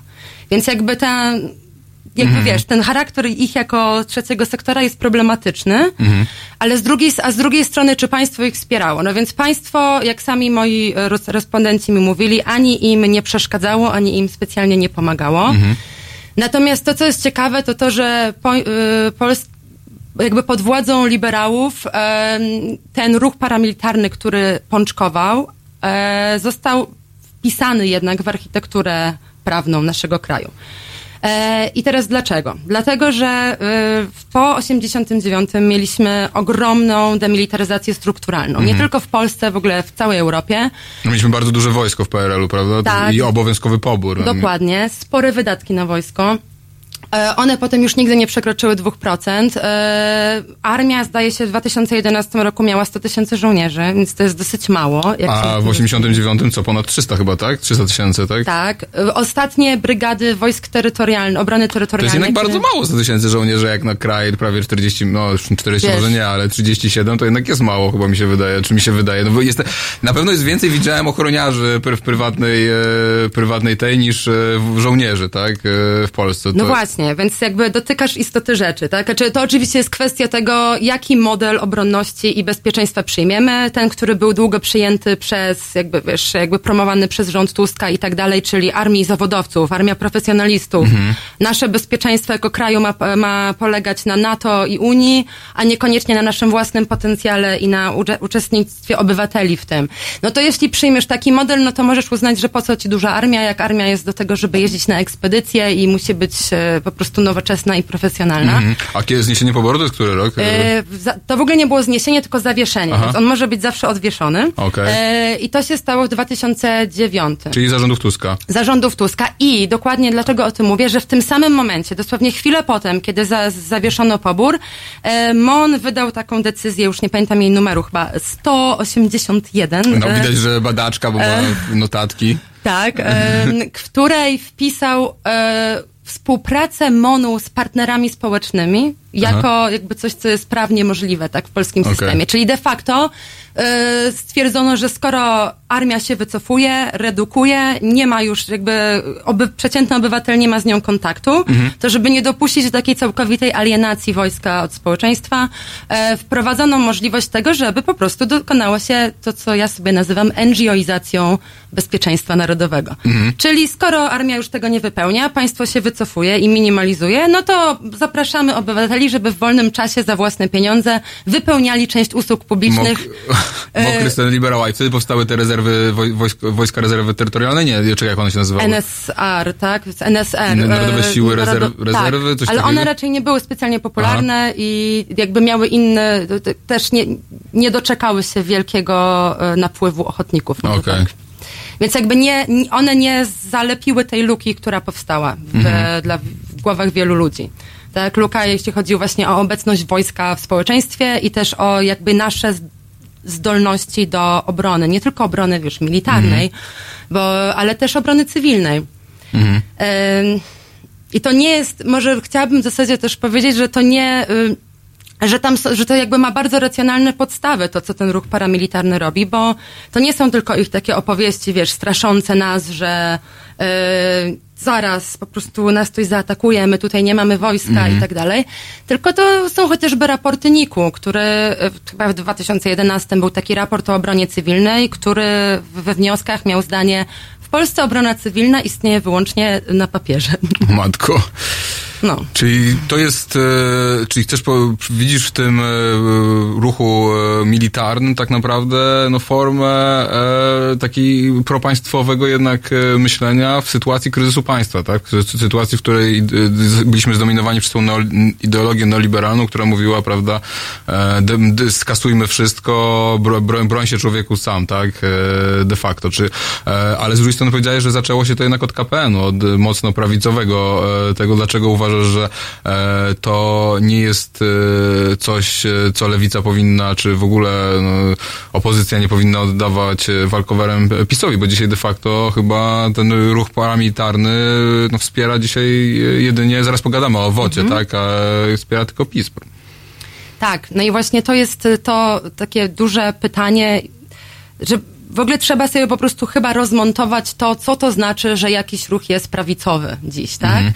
E, bo tak, e, ruch paramilitarny, który ja poznałam w toku badań terenowych. Bo ty e, badałaś e, paramilitarne, a nie Wojsko Obrony Terytorialnej, Tak. tak? Ty rozmawiałaś z Obrony- ludźmi, e, bo, bo w WOcie musiałabyś mieć zgody i to byłoby jeszcze Tak, poza tym wtedy jeszcze, kiedy ja, ja zaczynałam moje badania, WOD dopiero był Powstawał. deklarowany, że Mhm. ma powstać i nikt jeszcze nie wiedział, jak to będzie Mhm. wyglądało. Mhm. E, Dziś już wiemy, że, znaczy wiemy też, nie ma oficjalnych danych. Ja tak nieoficjalnie słyszałam od zaprzyjaźnionych e, ekspertów od bezpieczeństwa, że połowa w ogóle ruchu paramilitarnego w Polsce już przeszła do WOT-u, czyli jakby sam ruch się zmniejszył. Mhm. Bo ten ruch Czyli weszło państwo, dało ludziom to, co chci- mieli- chcieli od państwa i nagle e, Tak. ta, powietrze stało odcięte. Jasne, w ogóle najważniejsze jakby cytaty z tych moich wywiadów na ten temat mówiły dokładnie to, e, czyli ci jakby aktywiści paramilitarni mówili dokładnie to, że ludzie głosują nogami, ludzie idą tam, gdzie jest luka. Jak Mhm. państwo coś zapewnia, to po co mamy to robić? Mhm. Jest ogromna luka, jeśli chodzi o bezpieczeństwo, dlatego tu jesteśmy. Ale czy to byli ludzie, którzy zakładali te pierwsze ruchy paramilitarne, byli właśnie, którzy, nie wiem, byli z jakichś mniejszych miejscowości, gdzie likwidowali p, p, przystanki autobusowe, gdzie likwidowali e, komisariaty policji, e, czy jaki jest profil tych ludzi, którzy szli e, do tego? Skąd oni mieli tą potrzebę, tak? Znaczy, no, ja, ja też widzę kryzys państwa, ale jakoś nie widzę potrzeby, e, chociaż byłem na strzelnicy niedawno, ale nawet miałem, zastanawiałem się, czy mogę wrzucić zdjęcie z tej strzelnicy i powiedziałem takie, że nie, zaraz mi zaatakują i po prostu zrobią ze mnie po prostu e, e, prawi, e, jakiegoś e, e, prawicowca i faszystę, tak? A jednak, ale nie, nie mam tego, nie mam tej jednak tej potrzeby, prawda, e, biegać gdzieś tam po lesie, chociaż czuję, że, że państwo, no, widzę, że państwo jest bezbronne i jestem przekonany, że jakby w, do Polski weszli Rosjanie, to po prostu następnego dnia cały polski korpus generalny, może z wyjątkami oczywiście tam jakimiś chwalebnymi rządami, e, odlatuje do Szwajcarii czy do Rumunii, prawda, tak jak w 1939 roku e, nasze państwo. Nie mam co do tego wątpliwości, że, że, że, że, że nie jesteśmy na to przygotowani. E, katastrofa w Smoleńsku chociażby, prawda, gdzie okazało się, że e, w głównym miejscu do szkolenia pilotów wojskowych e, fałszowano dokumentację i, e, prawda, i de facto no, działy się rzeczy absolutnie wstrząsające. Nie mam wątpliwości, ale jednak ci ludzie z jakiegoś powodu czują potrzebę strzelania, czy, czy, czy właśnie ubierania się w mundury, czy no, takiego wojskowego drillu. No, skąd, y, skąd czy to, jakie są przyczyny ku temu? Wiesz, mhm. zawsze Bez jest psychologizowania oczywiście, tak? E, Wydaje mi się, że to jest, że zawsze jest tak, że jakby mając jakieś podobne odczucia co do tego, co nie działa w naszej rzeczywistości na różne, jakby mamy też inne inklinacje, tak? Że jedni pójdą e, organizować manifestacje, inni, e, a a inni pójdą do tej organizacji, która jest. I teraz pytanie, dlaczego ci ludzie tam są? Myślę, że jedną z odpowiedzi jest to, że nie ma innych alternatyw, Mhm. tak? W sensie dla młodych, głównie, bo to nie są tylko młodzi ludzie, ale w dużej mierze e, są to organizacje młodzieżowe. W dużej mierze. No co jest też nie dziwne, no bo po, jakby to jest ten czas, kiedy ludzie szli do Mhm. wojska na szkolenia, tak? Więc jest to jakaś taka, taki naturalny etap w życiu dla Mhm. wielu ludzi w Polsce, zwłaszcza na prowincji, który też jakby zniknął po No tak, 2009 bo to też były roku. pewnie też generacyjne jakieś rzeczy. Tata był w wojsku, prawda, dziadek był w wojsku. yy, No właśnie, więc e, pytanie, dlaczego oni idą akurat tam? No, dlaczego? Myślę, że też dlatego, że po prostu nie ma innych, że może powiem tak, nie wszyscy, którzy tam są, są tam wyłącznie z powodu tego, że e, są zainteresowani militariami. Chociaż Mhm. oczywiście to jest jakiś fundament tego. Mhm. Ale bardzo wiele osób, które poznałam, e, to stało się dla mnie jasne, że one tam są z dodatkowych, jakby obywatelsko-społecznych Czyli powodów. poczucie po przynależności, wspólnoty. Poczucie dostępu do państwa, Mhm. tego, że państwo to my i mamy dostęp do, robimy coś Mhm. dla państwa i robimy coś ważnego, Mhm. a nie, że każdy, wiesz, wyjedź na zmywak do Wielkiej Brytanii, e, w, e, nie wiem, zajmij się pracą, e, załóż rodzinę, tylko robimy coś razem. Okej, zaraz Mhm. e, będziemy dalej kontynuować tą burzliwą dyskusję i czytać też komentarze, które e, Państwo nam e, tutaj e, obficie e, rzucacie. A teraz e, Sorry Boys, e, piosenka e, Wraca.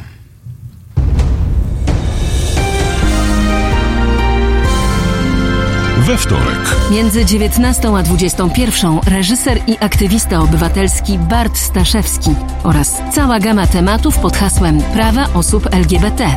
19.21. www.halo.radio. Słuchaj na żywo, a potem z podcastów.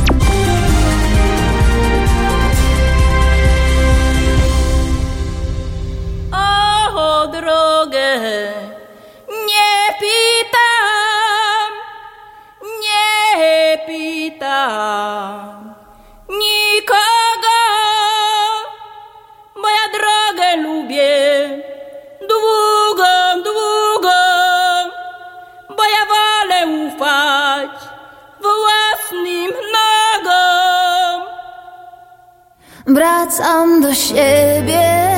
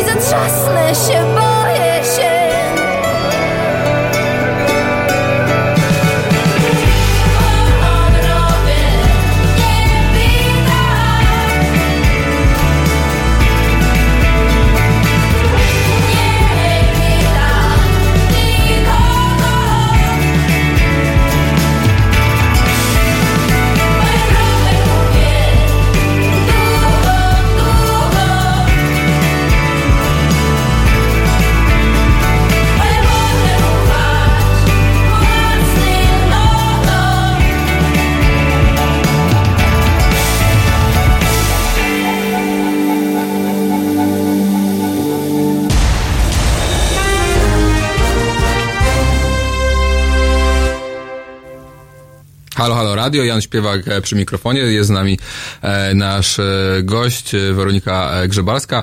E, kilka komentarzy przeczytam, które może będą zarzewiem do kolejnej dyskusji. Czy WOT i organizacje myśliwskie mogą zostać wykorzystane do tłumienia protestów przeciwko władzy? Pyta Marek Jerzy. Mm, Inny, inny nasz użytkownik e, pisze, miała być mała zawodowa, bardzo nowoczesna armia i model szwajcarski przeszkolenia obywateli. No, e, chyba żaden z tych komponentów się nie udał. E, Stratford pisze, my, PiS myśli, wi- wiedzieli, że w każdym społeczeństwie są osobnicy lubiący biegać po lasach z giwerą i dał im możliwość zorganizowania się i teraz ci młodzi jedzą PiSowi e, z ręki. Mm, no faktycznie e, tak e, to brzmi trochę, co, co, co, co rozmawiamy. Tu były pytania, czym jest PAN. PAN to jest oczywiście Polska e, Akademia Nauk. Leszek Wojak pisze, e, kiedyś nie było problemu, wszyscy młodzi byli zagospodarowani w służbie obowiązkowej. Ja mam za sobą 2,5 roku na Bałtyku i nawyk wojskowego drygu. E, kto chodzi do wod, część dla kasy, część dla przygody i część ciekawości. E, no faktycznie, znaczy wydaje się, że e, e, wydaje się, że ta służba wojskowa, ten, e, że to jest w ogóle, że to jest taki temat, który wcześniej był praktycznie zupełnie niezbadany, prawda? E, czy e, mówiliśmy o tym, e, e, kto chodzi do tych e, wojsk, mówiłaś, że coraz więcej też jest e, kobiet. E, Jak, jak wygląda wewnątrz ten, e, ten ruch e, paramilitarny? Dużo, dużo pytań. Może zacznę od... Właśnie, znaczy, może tak, może jakieś e, od, odpowiedzi czy tam na, na nawiązaniu do naszych pytań, naszych użytkowników. No chyba nie służy, do, nie ma służyć, chociaż był, rozumiem, że pytanie dotyczy tego niesłynne, sły- słynnego raportu Narodowego Centrum Studiów Strategicznych, który zresztą e, szef tego, tej fundacji e, zresztą mnie pozwał i mam dwa procesy przez nim, e, żeby nie było. E, I faktycznie tam było dziw, dużo dziwnych tropów, ale rozumiem, że to jest raczej no taka, e, no to jest taka propaganda e, części, części osób związanych gdzieś tam z prawicą, ale absolutnie nie jest to ideologia ruchu militarnego ani wotu, prawda, że ma być wykorzystywany do e, tłumienia zamieszek, tak? Znaczy to są jakieś... Znaczy, zdaje się, że problem jest, e, problemem było też to, że na co opozycja wskazywała, że WOT jest podległy bezpośrednio szefowi MON, Mhm. a nie armii, tak? Mhm. Więc e, to już jest jakby taki problem zwłaszcza kiedy szefem WOT był Macierewicz, to e, szefem MONu był Tak, Macierewicz, to to, budzić to budziło to ogromne kontrowersje. E, czy, znaczy, czy, mo, czy może być WOT wykorzystywany do e, tłumienia zamieszek? Znów, y, jakby nie wiem, nie jestem do końca na bieżąco. Wydaje mi się, że tego, że wszyscy, nie mamy tak do końca dostępu do wszystkich e, jakby planów MONU co do tej formacji, ale był taki głos, tak, że, że tak może być. No i e, tutaj w zasadzie Wydaje mi się, że w ogóle wszędzie na świecie, nie wiem, w Stanach Zjednoczonych jest e, tak Gwardia Narodowa, która też może być wykorzystywana do tego, żeby na przykład pacyfikować jakieś zamieszki. E, więc jakby teoretycznie taka możliwość istnieje, natomiast trzeba też zapytać się raczej o to, ym, jakby jaka, jaki jest cel tych formacji i Mhm. co ci ludzie, którzy tam są, myślą. I e, tak jak mówię, ponieważ ludzie, którzy są w WOD, bardzo często zaczynali w organizacjach paramilitarnych, to mam jakieś poczucie, że mniej więcej wiem, co, Mhm. oni, co oni o tym myślą. I e, raczej jakby nie, nie wpadałabym w taką histerię, Mhm. tak? Dlatego, że em, znaczy mam wrażenie, że bardziej powinniśmy się może bać używania innych służb e, niż WOT-u. Dlaczego? Dlatego, że WOT ma ten taki podwójny model obywatela żołnierza. To jest model, który ludzi, którzy jednocześnie służą wojskowo, szkolą się i mogą być wykorzystywani do różnych akcji, ale z drugiej strony są przede wszystkim cały czas silnie osadzeni w swojej sferze cywilnej, w rodzinie, Mhm. w pracy, w społeczności lokalnej. Oni trenują, nie wiem, dwa razy w miesiącu, ale poza tym są matkami, ojcami, pracownikami, częściami społeczności lokalnej, nauczycielami. Jakby bardzo trudno jest wyobrazić sobie, że taki Nagle terytorialny idą. oddział pójdzie na swojego sąsiada, Tak. upominać go zbrojnie, że nie powinien wspierać kodu, tak? No jakby bądźmy poważni. Ale to są e, przedstawiciele, e, przedstawiciele e, klasy średniej, tak byś ich nazwała? Czy to są ludzie e, wolnych zawodów, czy raczej właśnie więcej takich bardziej jakichś tam, nie wiem, pracownicy e, e, przemysłowi? No, kto, kto, tam skład jest najróżniejszy, jeśli chodzi o... E, czy ty masz za mało danych? Za, mam za mało danych, żeby powiedzieć, co jest, jak jest w WOcie. WOT jak na jakiś czas coś tam publikuje, ale a chyba na temat takich e, jakby zaplecza zawodowego raczej mało. Mhm. Więc mogę tylko powiedzieć, że to, co widzę z materiałów promocyjnych WOT, to jakichś tam filmików i e, innych e, tekstów takich PR-owych, to raczej, że oni chcą rodzaju lokalnych elit. Mhm. Chcą, żeby tam wstępowali nauczyciele, y, wychowawcy, pielęgniarki, ludzie różnych zawodów, którzy, bo celem, tak jak ja to widzę, jest też, i to nie jest tylko w Polsce, tak jakby w krajach bałtyckich widzę podobny trend, e, tworzenia tych takich terytorialnych, e, militarnych struktur. Celem jest trochę to, żeby zmilitaryzować społeczeństwo obywatelskie, tak? Że teraz jakby celem jest to, żeby wykorzystać te sieci, które ci ludzie mają na co dzień, sieci zaufania, e, sieci społeczne, kontakty do tego, że jeżeli będzie jakieś zagrożenie, jakieś, nie wiem, kampania dezinformacyjna, jakaś zamieszka, która, zamieszki, które wynikają właśnie z dezinformacji, ktoś rzuci plotkę, że nie wiem, Ukraińcy y, zabili polskie dziecko na Podlasiu, Mhm. No to chodzi o to, że tylko ludzie, którzy mają te mocne sieci społeczne i mogą y, y, się ze sobą tam skomunikować, są w stanie się temu przeciwstawić, tak? To Mhm. nie są wyzwania dla armii, w sensie takiej Tak. klasycznej, to są wyzwania dla jakby nas jako obywateli i dla naszej samoorganizacji. Mhm. A y, tutaj y, kolejny nasz słuchacz pisze, że jest to y, kiedyś bycie po wojsku było nobi, nobilitujące dla młodego mężczyzny. E, faktycznie chyba już, e, czy, czy tak w Polsce chyba niestety, znaczy niestety, y, czy stety, no może chyba jednak niestety tak nie jest. W Stanach Zjednoczonych e, służba w wojsku jest elementem e, kariery każdego niemal polityka, prawda, że musi się pochwalić, że był w wojsku. A, a jak to wygląda e, na zachodzie? Czy tego typu mm, ruchy paramilitarne, mówiłaś o Gwardii Narodowej, ale czy w Europie mamy podobne przykłady podobnych ruchów? E, Mówiłaś też przed chwilą właśnie o republikach nadbałtyckich, to można zrozumieć, no bo są narażone na bardzo duży no, na agresję po prostu ze strony Rosji, a czy w innych krajach europejskich mów, była tu mowa o tym szwajcarskim modelu, e, czy widzisz podobne, podobne, podobne zjawisko, które w, w, przez ostatnie lata po, powstało? No więc właśnie trzeba sobie rozróżnić te dwie rzeczy, czyli e, wojska obrony terytorialnej, jakiś taki te, terytorialny komponent armii i to jakby bardzo dużo krajów europejskich to ma, tak? E, to u nas w zasadzie w Polsce Zostało- ewenementem było to, że między tam 90 którymś a 2008 ta obrona terytorialna została całkowicie y, zam, jakby zamknięta, Mhm. zlikwidowana. Ostatnie y, oddziały zostały zlikwidowane w 2008. O matko. Więc jakby był okres, kiedy nie mieliśmy de facto obrony terytorialnej jako takiej, więc w tym sensie, y, a, a, a w krajach, w których ona zawsze była, nigdy jej, na, też ją na pewno redukowali, obcinano budżet, było mniej, y, mniej ludzi w, w tych komponentach, ale one jednak trwały. E, więc to trzeba sobie rozróżnić. Czyli w druga Polsce, rzecz- w Polsce doszło do jednak radykalnego e, rozbioru e, armii, tak? Znaczy, że to jest, e, że to nie jest, e, że to jest jednak element, i uważasz, że to jest element tego neoliberalnego projektu po prostu zniszczenia wszystkiego, co wspólne i publiczne? Czy, i, i przepraszam, że tak już, e, ale, że, bo, e, bo to jest taki bardzo republikański komponent, tak? My wszyscy jesteśmy obywatelami, tworzymy tego, jak trzeba będzie to obronić państwo, to trzeba iść samemu do wojska, być gotowy na to, że się da e, przelać krew. E, i, I czy rozumiem, że to, ta, na tej diagnozie republikańskiej, propaństwowej, że to jest pozycja, z której lewica mogłaby odbijać ten ruch para, e, paramilitarny dla siebie, szczególnie, że też historycznie była związana z ruchem paramilitarnym. Tak, to może Jacek mi dzisiaj zadaje bardzo rozłożone pytania, więc może najpierw, czy to jest efekt neoliberal, neoliberalnego demontażu państwa? Ja bym powiedziała, że e, to jest efekt jakby dwóch procesów, które były do tego stopnia powiązane, że ciężko jest je rozróżnić. Mhm. Jednym była po prostu taka pokojowa, ten projekt europejskiego wieczy, wiecznego pokoju i demilitaryzacji, Mhm.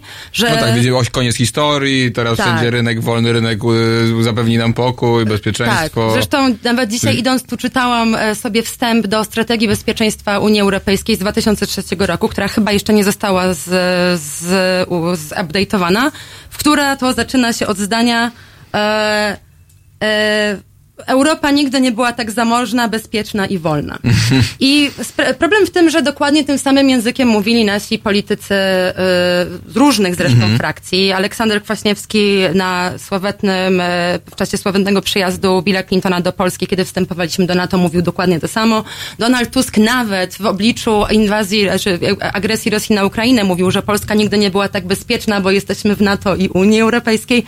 No i jakby chodzi Tak, o to, pomysł że... na bezpieczeństwo to jest dołączenie do euro. To też jest, ale to był najgłówny element e, projektu polskiego zabezpie bez- zabezpieczenia się przed Rosjanami, że dołączymy do strefy euro, tak? To, to, Tak. to jakiś psz, nieprawdopodobne, znaczy depolityzacja polityki zagranicznej, armii też taka totalna, prawda? Znaczy, że gospod... To, że jesteśmy kolonią Niemiec powoduje, że jesteśmy bezpieczni. De facto taki przekaz. No ja już tutaj oczywiście to e, dość e, stawiam oczywiście w ostrych barwach, nie? Ale taki, taki to, to słyszeliśmy de facto przez To słyszeliśmy i to słyszeli, wiesz, ludzie, którzy potem wstąpili do grup paramilitarnych i e, oni nie wstąpili tak, jak ja to sobie tłumaczę, nie trzeba się ze mną zgadzać, to jest interpretacja. Nie wstąpili tam dlatego, że tak bardzo kochają latać po lasach, takim brakuje munduru, czy tak, nie wiem, bardzo Potrzebują nie lubią liberałów. ktoś im przy- żeby ktoś im tak, przywalił. hierarchii i autorytetu. Tylko według mnie takim najszerszym e, sposobem, w jaki możemy to zrozumieć, to jest to, że to są po prostu ludzie, którzy na, nawet nie tyle się wiesz, definiują przeciwko liberalnemu projektowi, co przeciwko jego hipokryzji. Mhm. To są ludzie, którzy mówią, że tak, pięknie by było, gdyby było tak, jak mówi nam strategia bezpieczeństwa UE, jak mówią nam nasi politycy, że po prostu wieczysty pokój, współpraca ekonomiczna, solidarność i tak dalej, ale tak po prostu nie jest. I ponieważ tak nie jest, to musimy odbudować te rzeczy sami. Bo jak widać, e, instytucje państwowe nie są tym zainteresowane, tak, żeby odbudowywać e, obronę cywilną, obronę terytorialną i tak dalej. Mhm.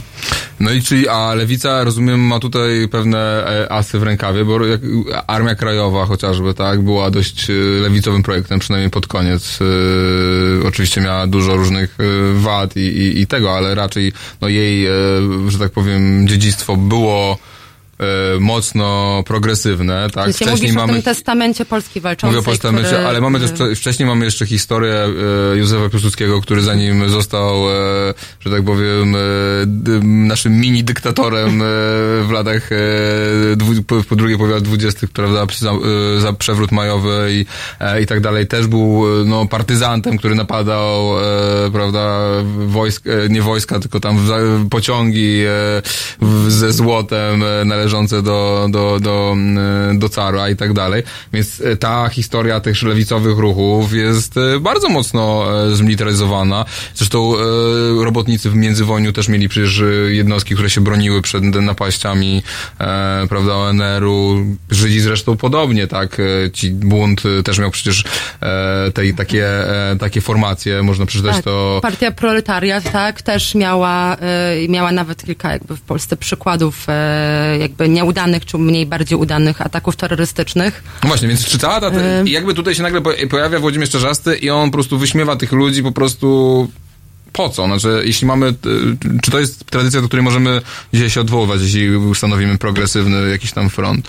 No właśnie, to jest, y, to jest tak, że mm, tak jak ja sobie o tym myślę, to musimy w ogóle jako nie wiem, społeczeństwo, ale na pewno komentatorzy i politycy nauczyć się odróżniać sobie dwie sfery. Jakby, nie wiem, duch jakiegoś projektu to jest jedna rzecz, o co w nim chodzi i na co strukturalnie odpowiada, a forma, jaką przyjął w tej chwili, to jest druga rzecz.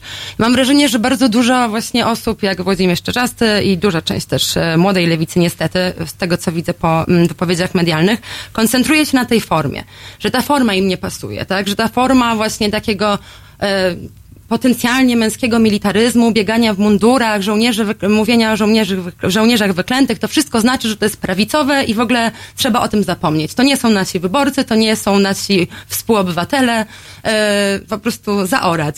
E, a z drugiej strony, tylko Problem jest taki, że trzeba się z siebie w sumie zapytać, dlaczego ten ruch przyjął taką formę w Polsce. I jedną z odpowiedzi najsmutniejszych jest to, że po prostu nie miał szansy przyjąć innej, jeżeli wszyscy inni aktorzy polityczni e, jakby zdefiniowali siebie w taki liberalny sposób jako przeciwników militaryzmu, tak? Mhm. Przeciwników obywatelskiej obronności. Jakby nie ma innego aktora politycznego w Polsce w tej chwili, który by do, o tych rzeczach mówił i który by uważał, że, y, nie wiem, jakby chciał wpisać to w swój program. Wszyscy są albo bardzo przeciwko, albo umiarkowanie przeciwko. I w, tym, I w tym kontekście ludzie, którzy mają często, zwłaszcza w tych ruchach strzeleckich, to są ludzie, którzy mają jednak świadomość historyczną tego, że ten polski paramilitaryzm e, początkowo był bardziej e, związany z lewicą, tak? Że Mhm. e, duża część naszych mężów stanu z drugiej RP zaczynała jako bojówkarze. Mhm. I że w czasie, kiedy Endecja nie była zainteresowana walką zbrojną. No nie, Endecja kolaborowała z Taratem. E, więc e, taka, była, taka, była pra, taka była historia prawdziwa. E, to, prawda, e, Narodowe Siły Zbrojne kolaborowały z e, oddziałami hi, e, prawda, hitlerowskimi, a tak naprawdę AK czy, czy, czy polscy, polscy, Polska PPS-owska, no to były te ruchy silnie niepodległościowe i niezależne tak naprawdę.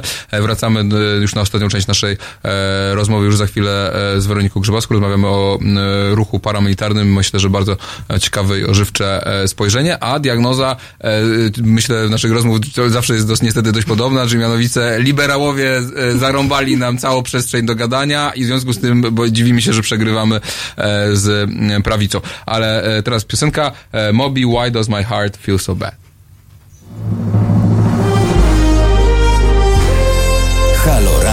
Hej, cześć, tu Krzysiek Skiba, zespół Big Cyc. Panie i panowie, chciałem zaprosić wszystkich do aktywności, e, o wpłaty, apeluję o wpłaty na Fundację Obywatelską, na Patronajta Fundacji Obywatelskiej. Dość już e, polityków, czas coś zrobić dla obywateli. Politycy są w radiu, są w telewizji, a tutaj buduje się radio obywatelskie bez polityków, gdzie wreszcie obywatele mogliby o sprawach obywatelskich pogadać. Nie jest to związane z Platformą Obywatelską, z żadną partią. Fundacja Obywatelska. Warto wesprzeć. www.halo.radio ukośnik SOS.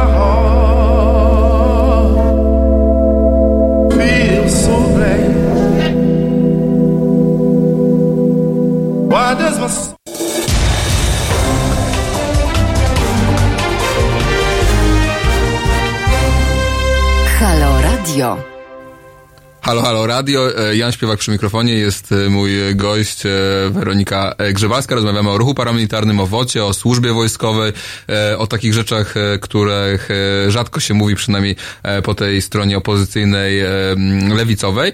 I tutaj widzę, że w komentarzach przy takie przeświadczenie i taki zarzut główny mi się wydaje do tego wotu jest taki, że to była inicjatywa rządu i przede wszystkim Antoniego Macierewicza, a jak wiemy, on specjalnie no, zbyt tutaj dobrych intencji w wielu sprawach nie miał, więc e, jest e, duże prawdopodobieństwo, że WOT również był tak e, z takimi zamierzeniami tworzony. I ob, tutaj Marek pisze, że obawiam się, że o ile armia regularna i policja są neutralne politycznie, to już w terytorialsach mogą działać osoby zideologizowane, zrzeszone w prawicowych organizacjach.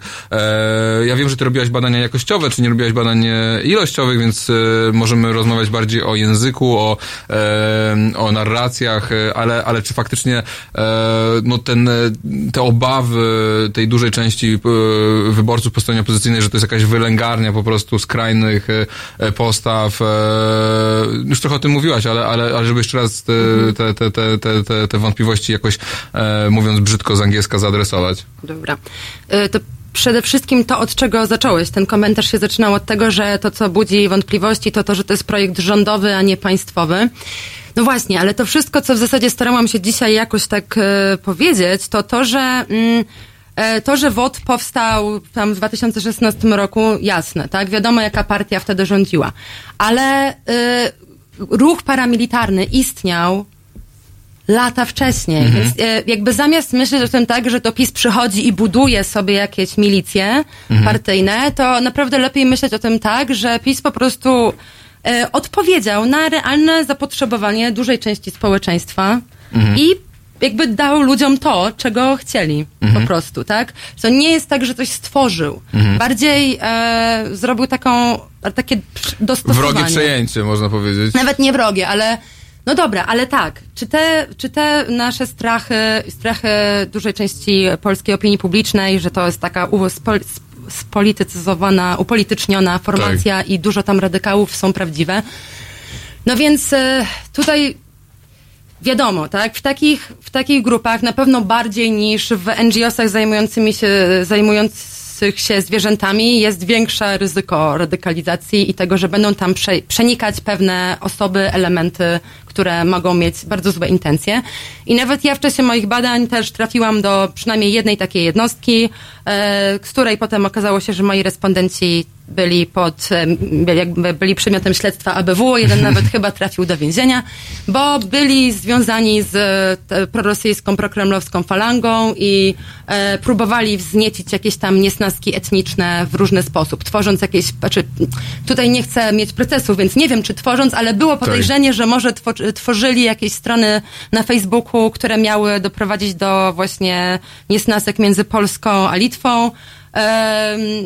Też kilka osób było zatrzymanych e, w Ukrainie e, podczas próby podpalenia e, budynku należącego do węgierskiej mniejszości. Polaków z polskich oddziałów obrony terytorialnej? Nie, nie, nie. Polaków z grup, z grup paramilitarnych. Tylko, że też to, co ja widziałam w mediach, to mogę się domyślać, czy to rzeczywiście byli oni, ale tak to było prezentowane w mediach, że, Mhm. że kilku chłopaków tak. Owszem, no ale więc od tego właśnie powinniśmy mieć silne państwo i silne służby, żeby takie rzeczy jednak monitorować.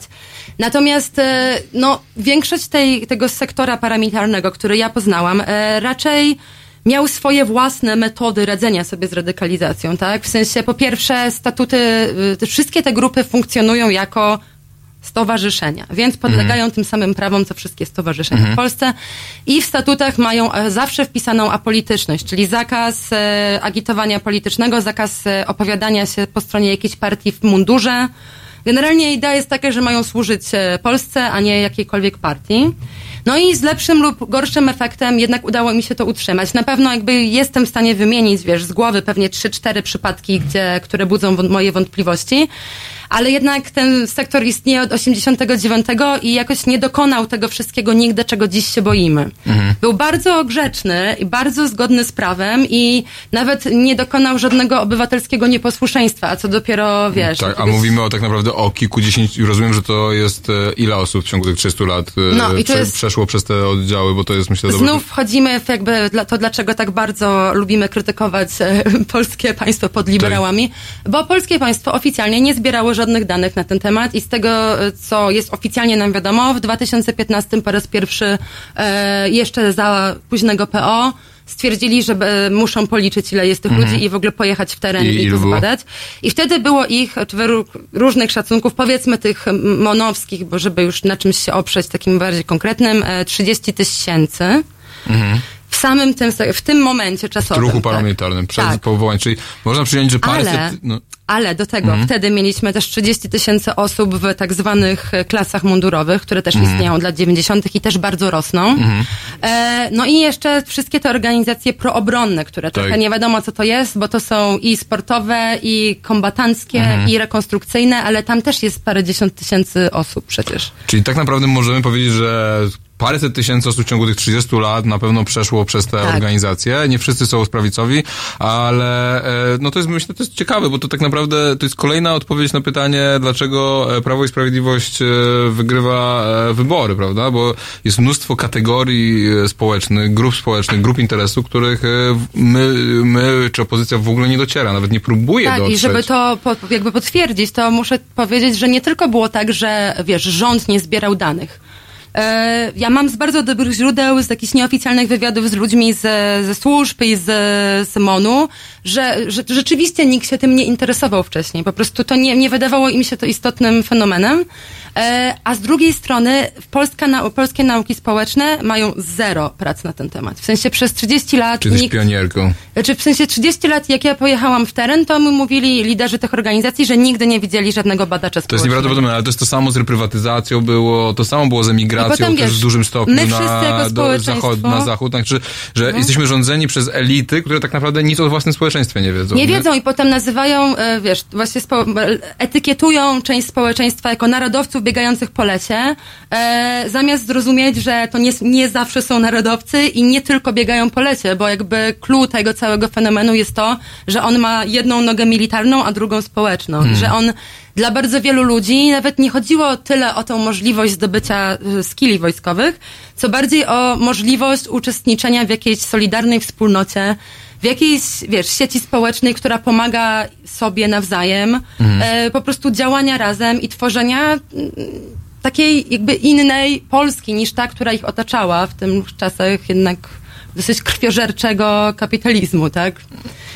I, i nie wiedząc tego, no, znaczy właśnie No wydaje tak. mi się, że to jest znaczy, problem. tak naprawdę alienują wyborców, których e, nie musieliby wcale alienować, prawda? I Tak, którzy... i- e, I potem wiesz, przychodzi PiS, który oczywiście przez lata do tych organizacji jakoś jeździł i mm, jakby nie ukrywajmy, część ludzi z tych organizacji ma też związki z PiSem albo nawet była lokalnymi radnymi i tak dalej, ale, y, ale PiS tak naprawdę po prostu przy, jakby przejął język, którymi ci ludzie mówią od lat. Jakby Mhm. język, którym, jakby ten język to jest naprawdę ten język, który słyszymy dzisiaj w, wiesz, w, ze strony rządowej. Ja wiele lat temu, czytając różne jakby dokumenty tego para, sektora paramilitarnego, zorientowałam się, że oni po prostu tym językiem oddolnie mówią od dawna. Czyli język e, po prostu krytyki tej, e, tego rozziewu między liberalnym snem, tym jak to miało być pięknie, bezpiecznie, dostatnio i jak to mamy się niczego nie bać, a rzeczywistością doświadczenia, którą ci ludzie mają.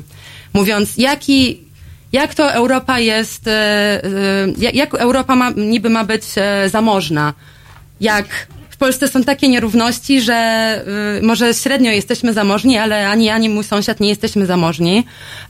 Jak Europa miała, ma być niby bezpieczna, kiedy kryzys e, i uchodźczy i ukraiński pokazał nam tak naprawdę, że Tak. jest to dosyć chybotliwe, a Niemcy budują Nord Stream z, Ro- z Rosją i gdzie tu ta solidarność europejska, na której nasze bezpieczeństwo Tusk mówił, że będzie oparte. Mhm. E, I w końcu, gdzie ta wolność, tak? Gdzie ta Europa jest taka wolna, gdzie od, y, wszyscy jakby czują deficyt demokratyczny i w Polsce, i na poziomie europejskim, czyli Mhm. to, że przez wiele lat na kogo byśmy nie głosowali, głosujemy na to samo poniekąd, tak? Mhm. No i to wszystko jakby jest taką właśnie pigułką Matrixa, no, że to nie są ludzie, którzy nienawidzą liberalizmu i liberałów, tylko którzy mówią, że to jest sen. My się obudziliśmy z tego snu i budujemy coś innego, bo to po prostu nie działa. Tak. I przychodzi PiS i mówi świetnie, y, to my będziemy budować z wami. Tak. E, e, dzięki Weronika za, za to spotkanie. Myślę, że to jest e, bardzo interesujące i bardzo ciekawe, żeby właśnie patrzeć na tą naszą rzeczywistość społeczną bardziej krytycznie. Tutaj oczywiście wi- dużo ciekawych komentarzy. Na końcu takich trochę, który pokazuje, myślę, że niestety nastawienie bardzo wielu ludzi, taki, że słyszę te, z tej st- strony tej pani takie same slogany, które słyszę ze strony pisowców programu typu Kawa na ławę w tym 24 i myślę, że ten absolutny brak właśnie nieodróżnienia symptomu od powodu choroby, tak, e, czyli ten absolutny brak e, narzędzi e, krytycznych i umiejętności analizowania i przyznawania się do błędów i, i też patrzenia na własne społeczeństwo nie z perspektywy właśnie takiej e, tej hegemonii liberalnej, którą dzisiaj mamy, to jest kluczowe w tym, że PiS wygrywa wybory i opozycja absolutnie nie wie, e, jak się e, pozbierać, e, więc e, zostawiam e, Państwu taką e, refleksję na e, dzisiaj. E, widzimy się, e, słyszymy i widzimy się już e, za. E, dalsze będą rozmowy na temat e, kryzysu naszego państwa i tego, że e, rzeczywistość społeczna nie jest taka, jak się nam wydaje, jak media starają się ją przedstawić i politycy. A teraz Kings of Le- Leon, Use Somebody, a my się słyszymy już za tydzień.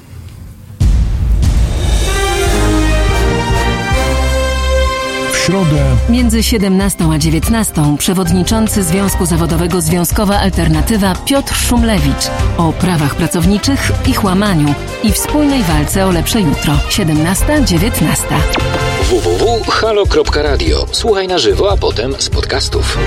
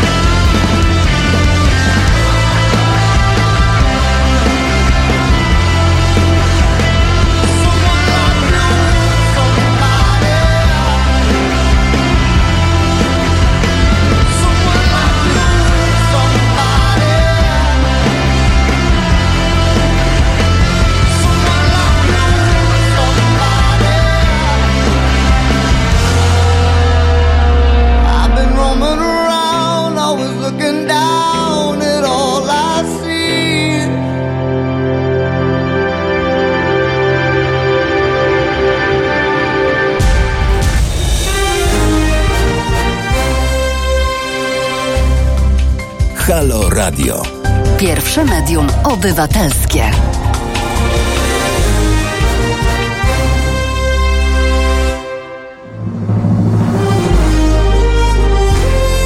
Halo Radio. Krzysztof Pieczyński, dzień dobry. E, Proszę Państwa, Kuba Wątły jest e, ateistą, ja jestem człowiekiem wierzącym. Ani jemu to nie przeszkadza, ani mnie to nie przeszkadza.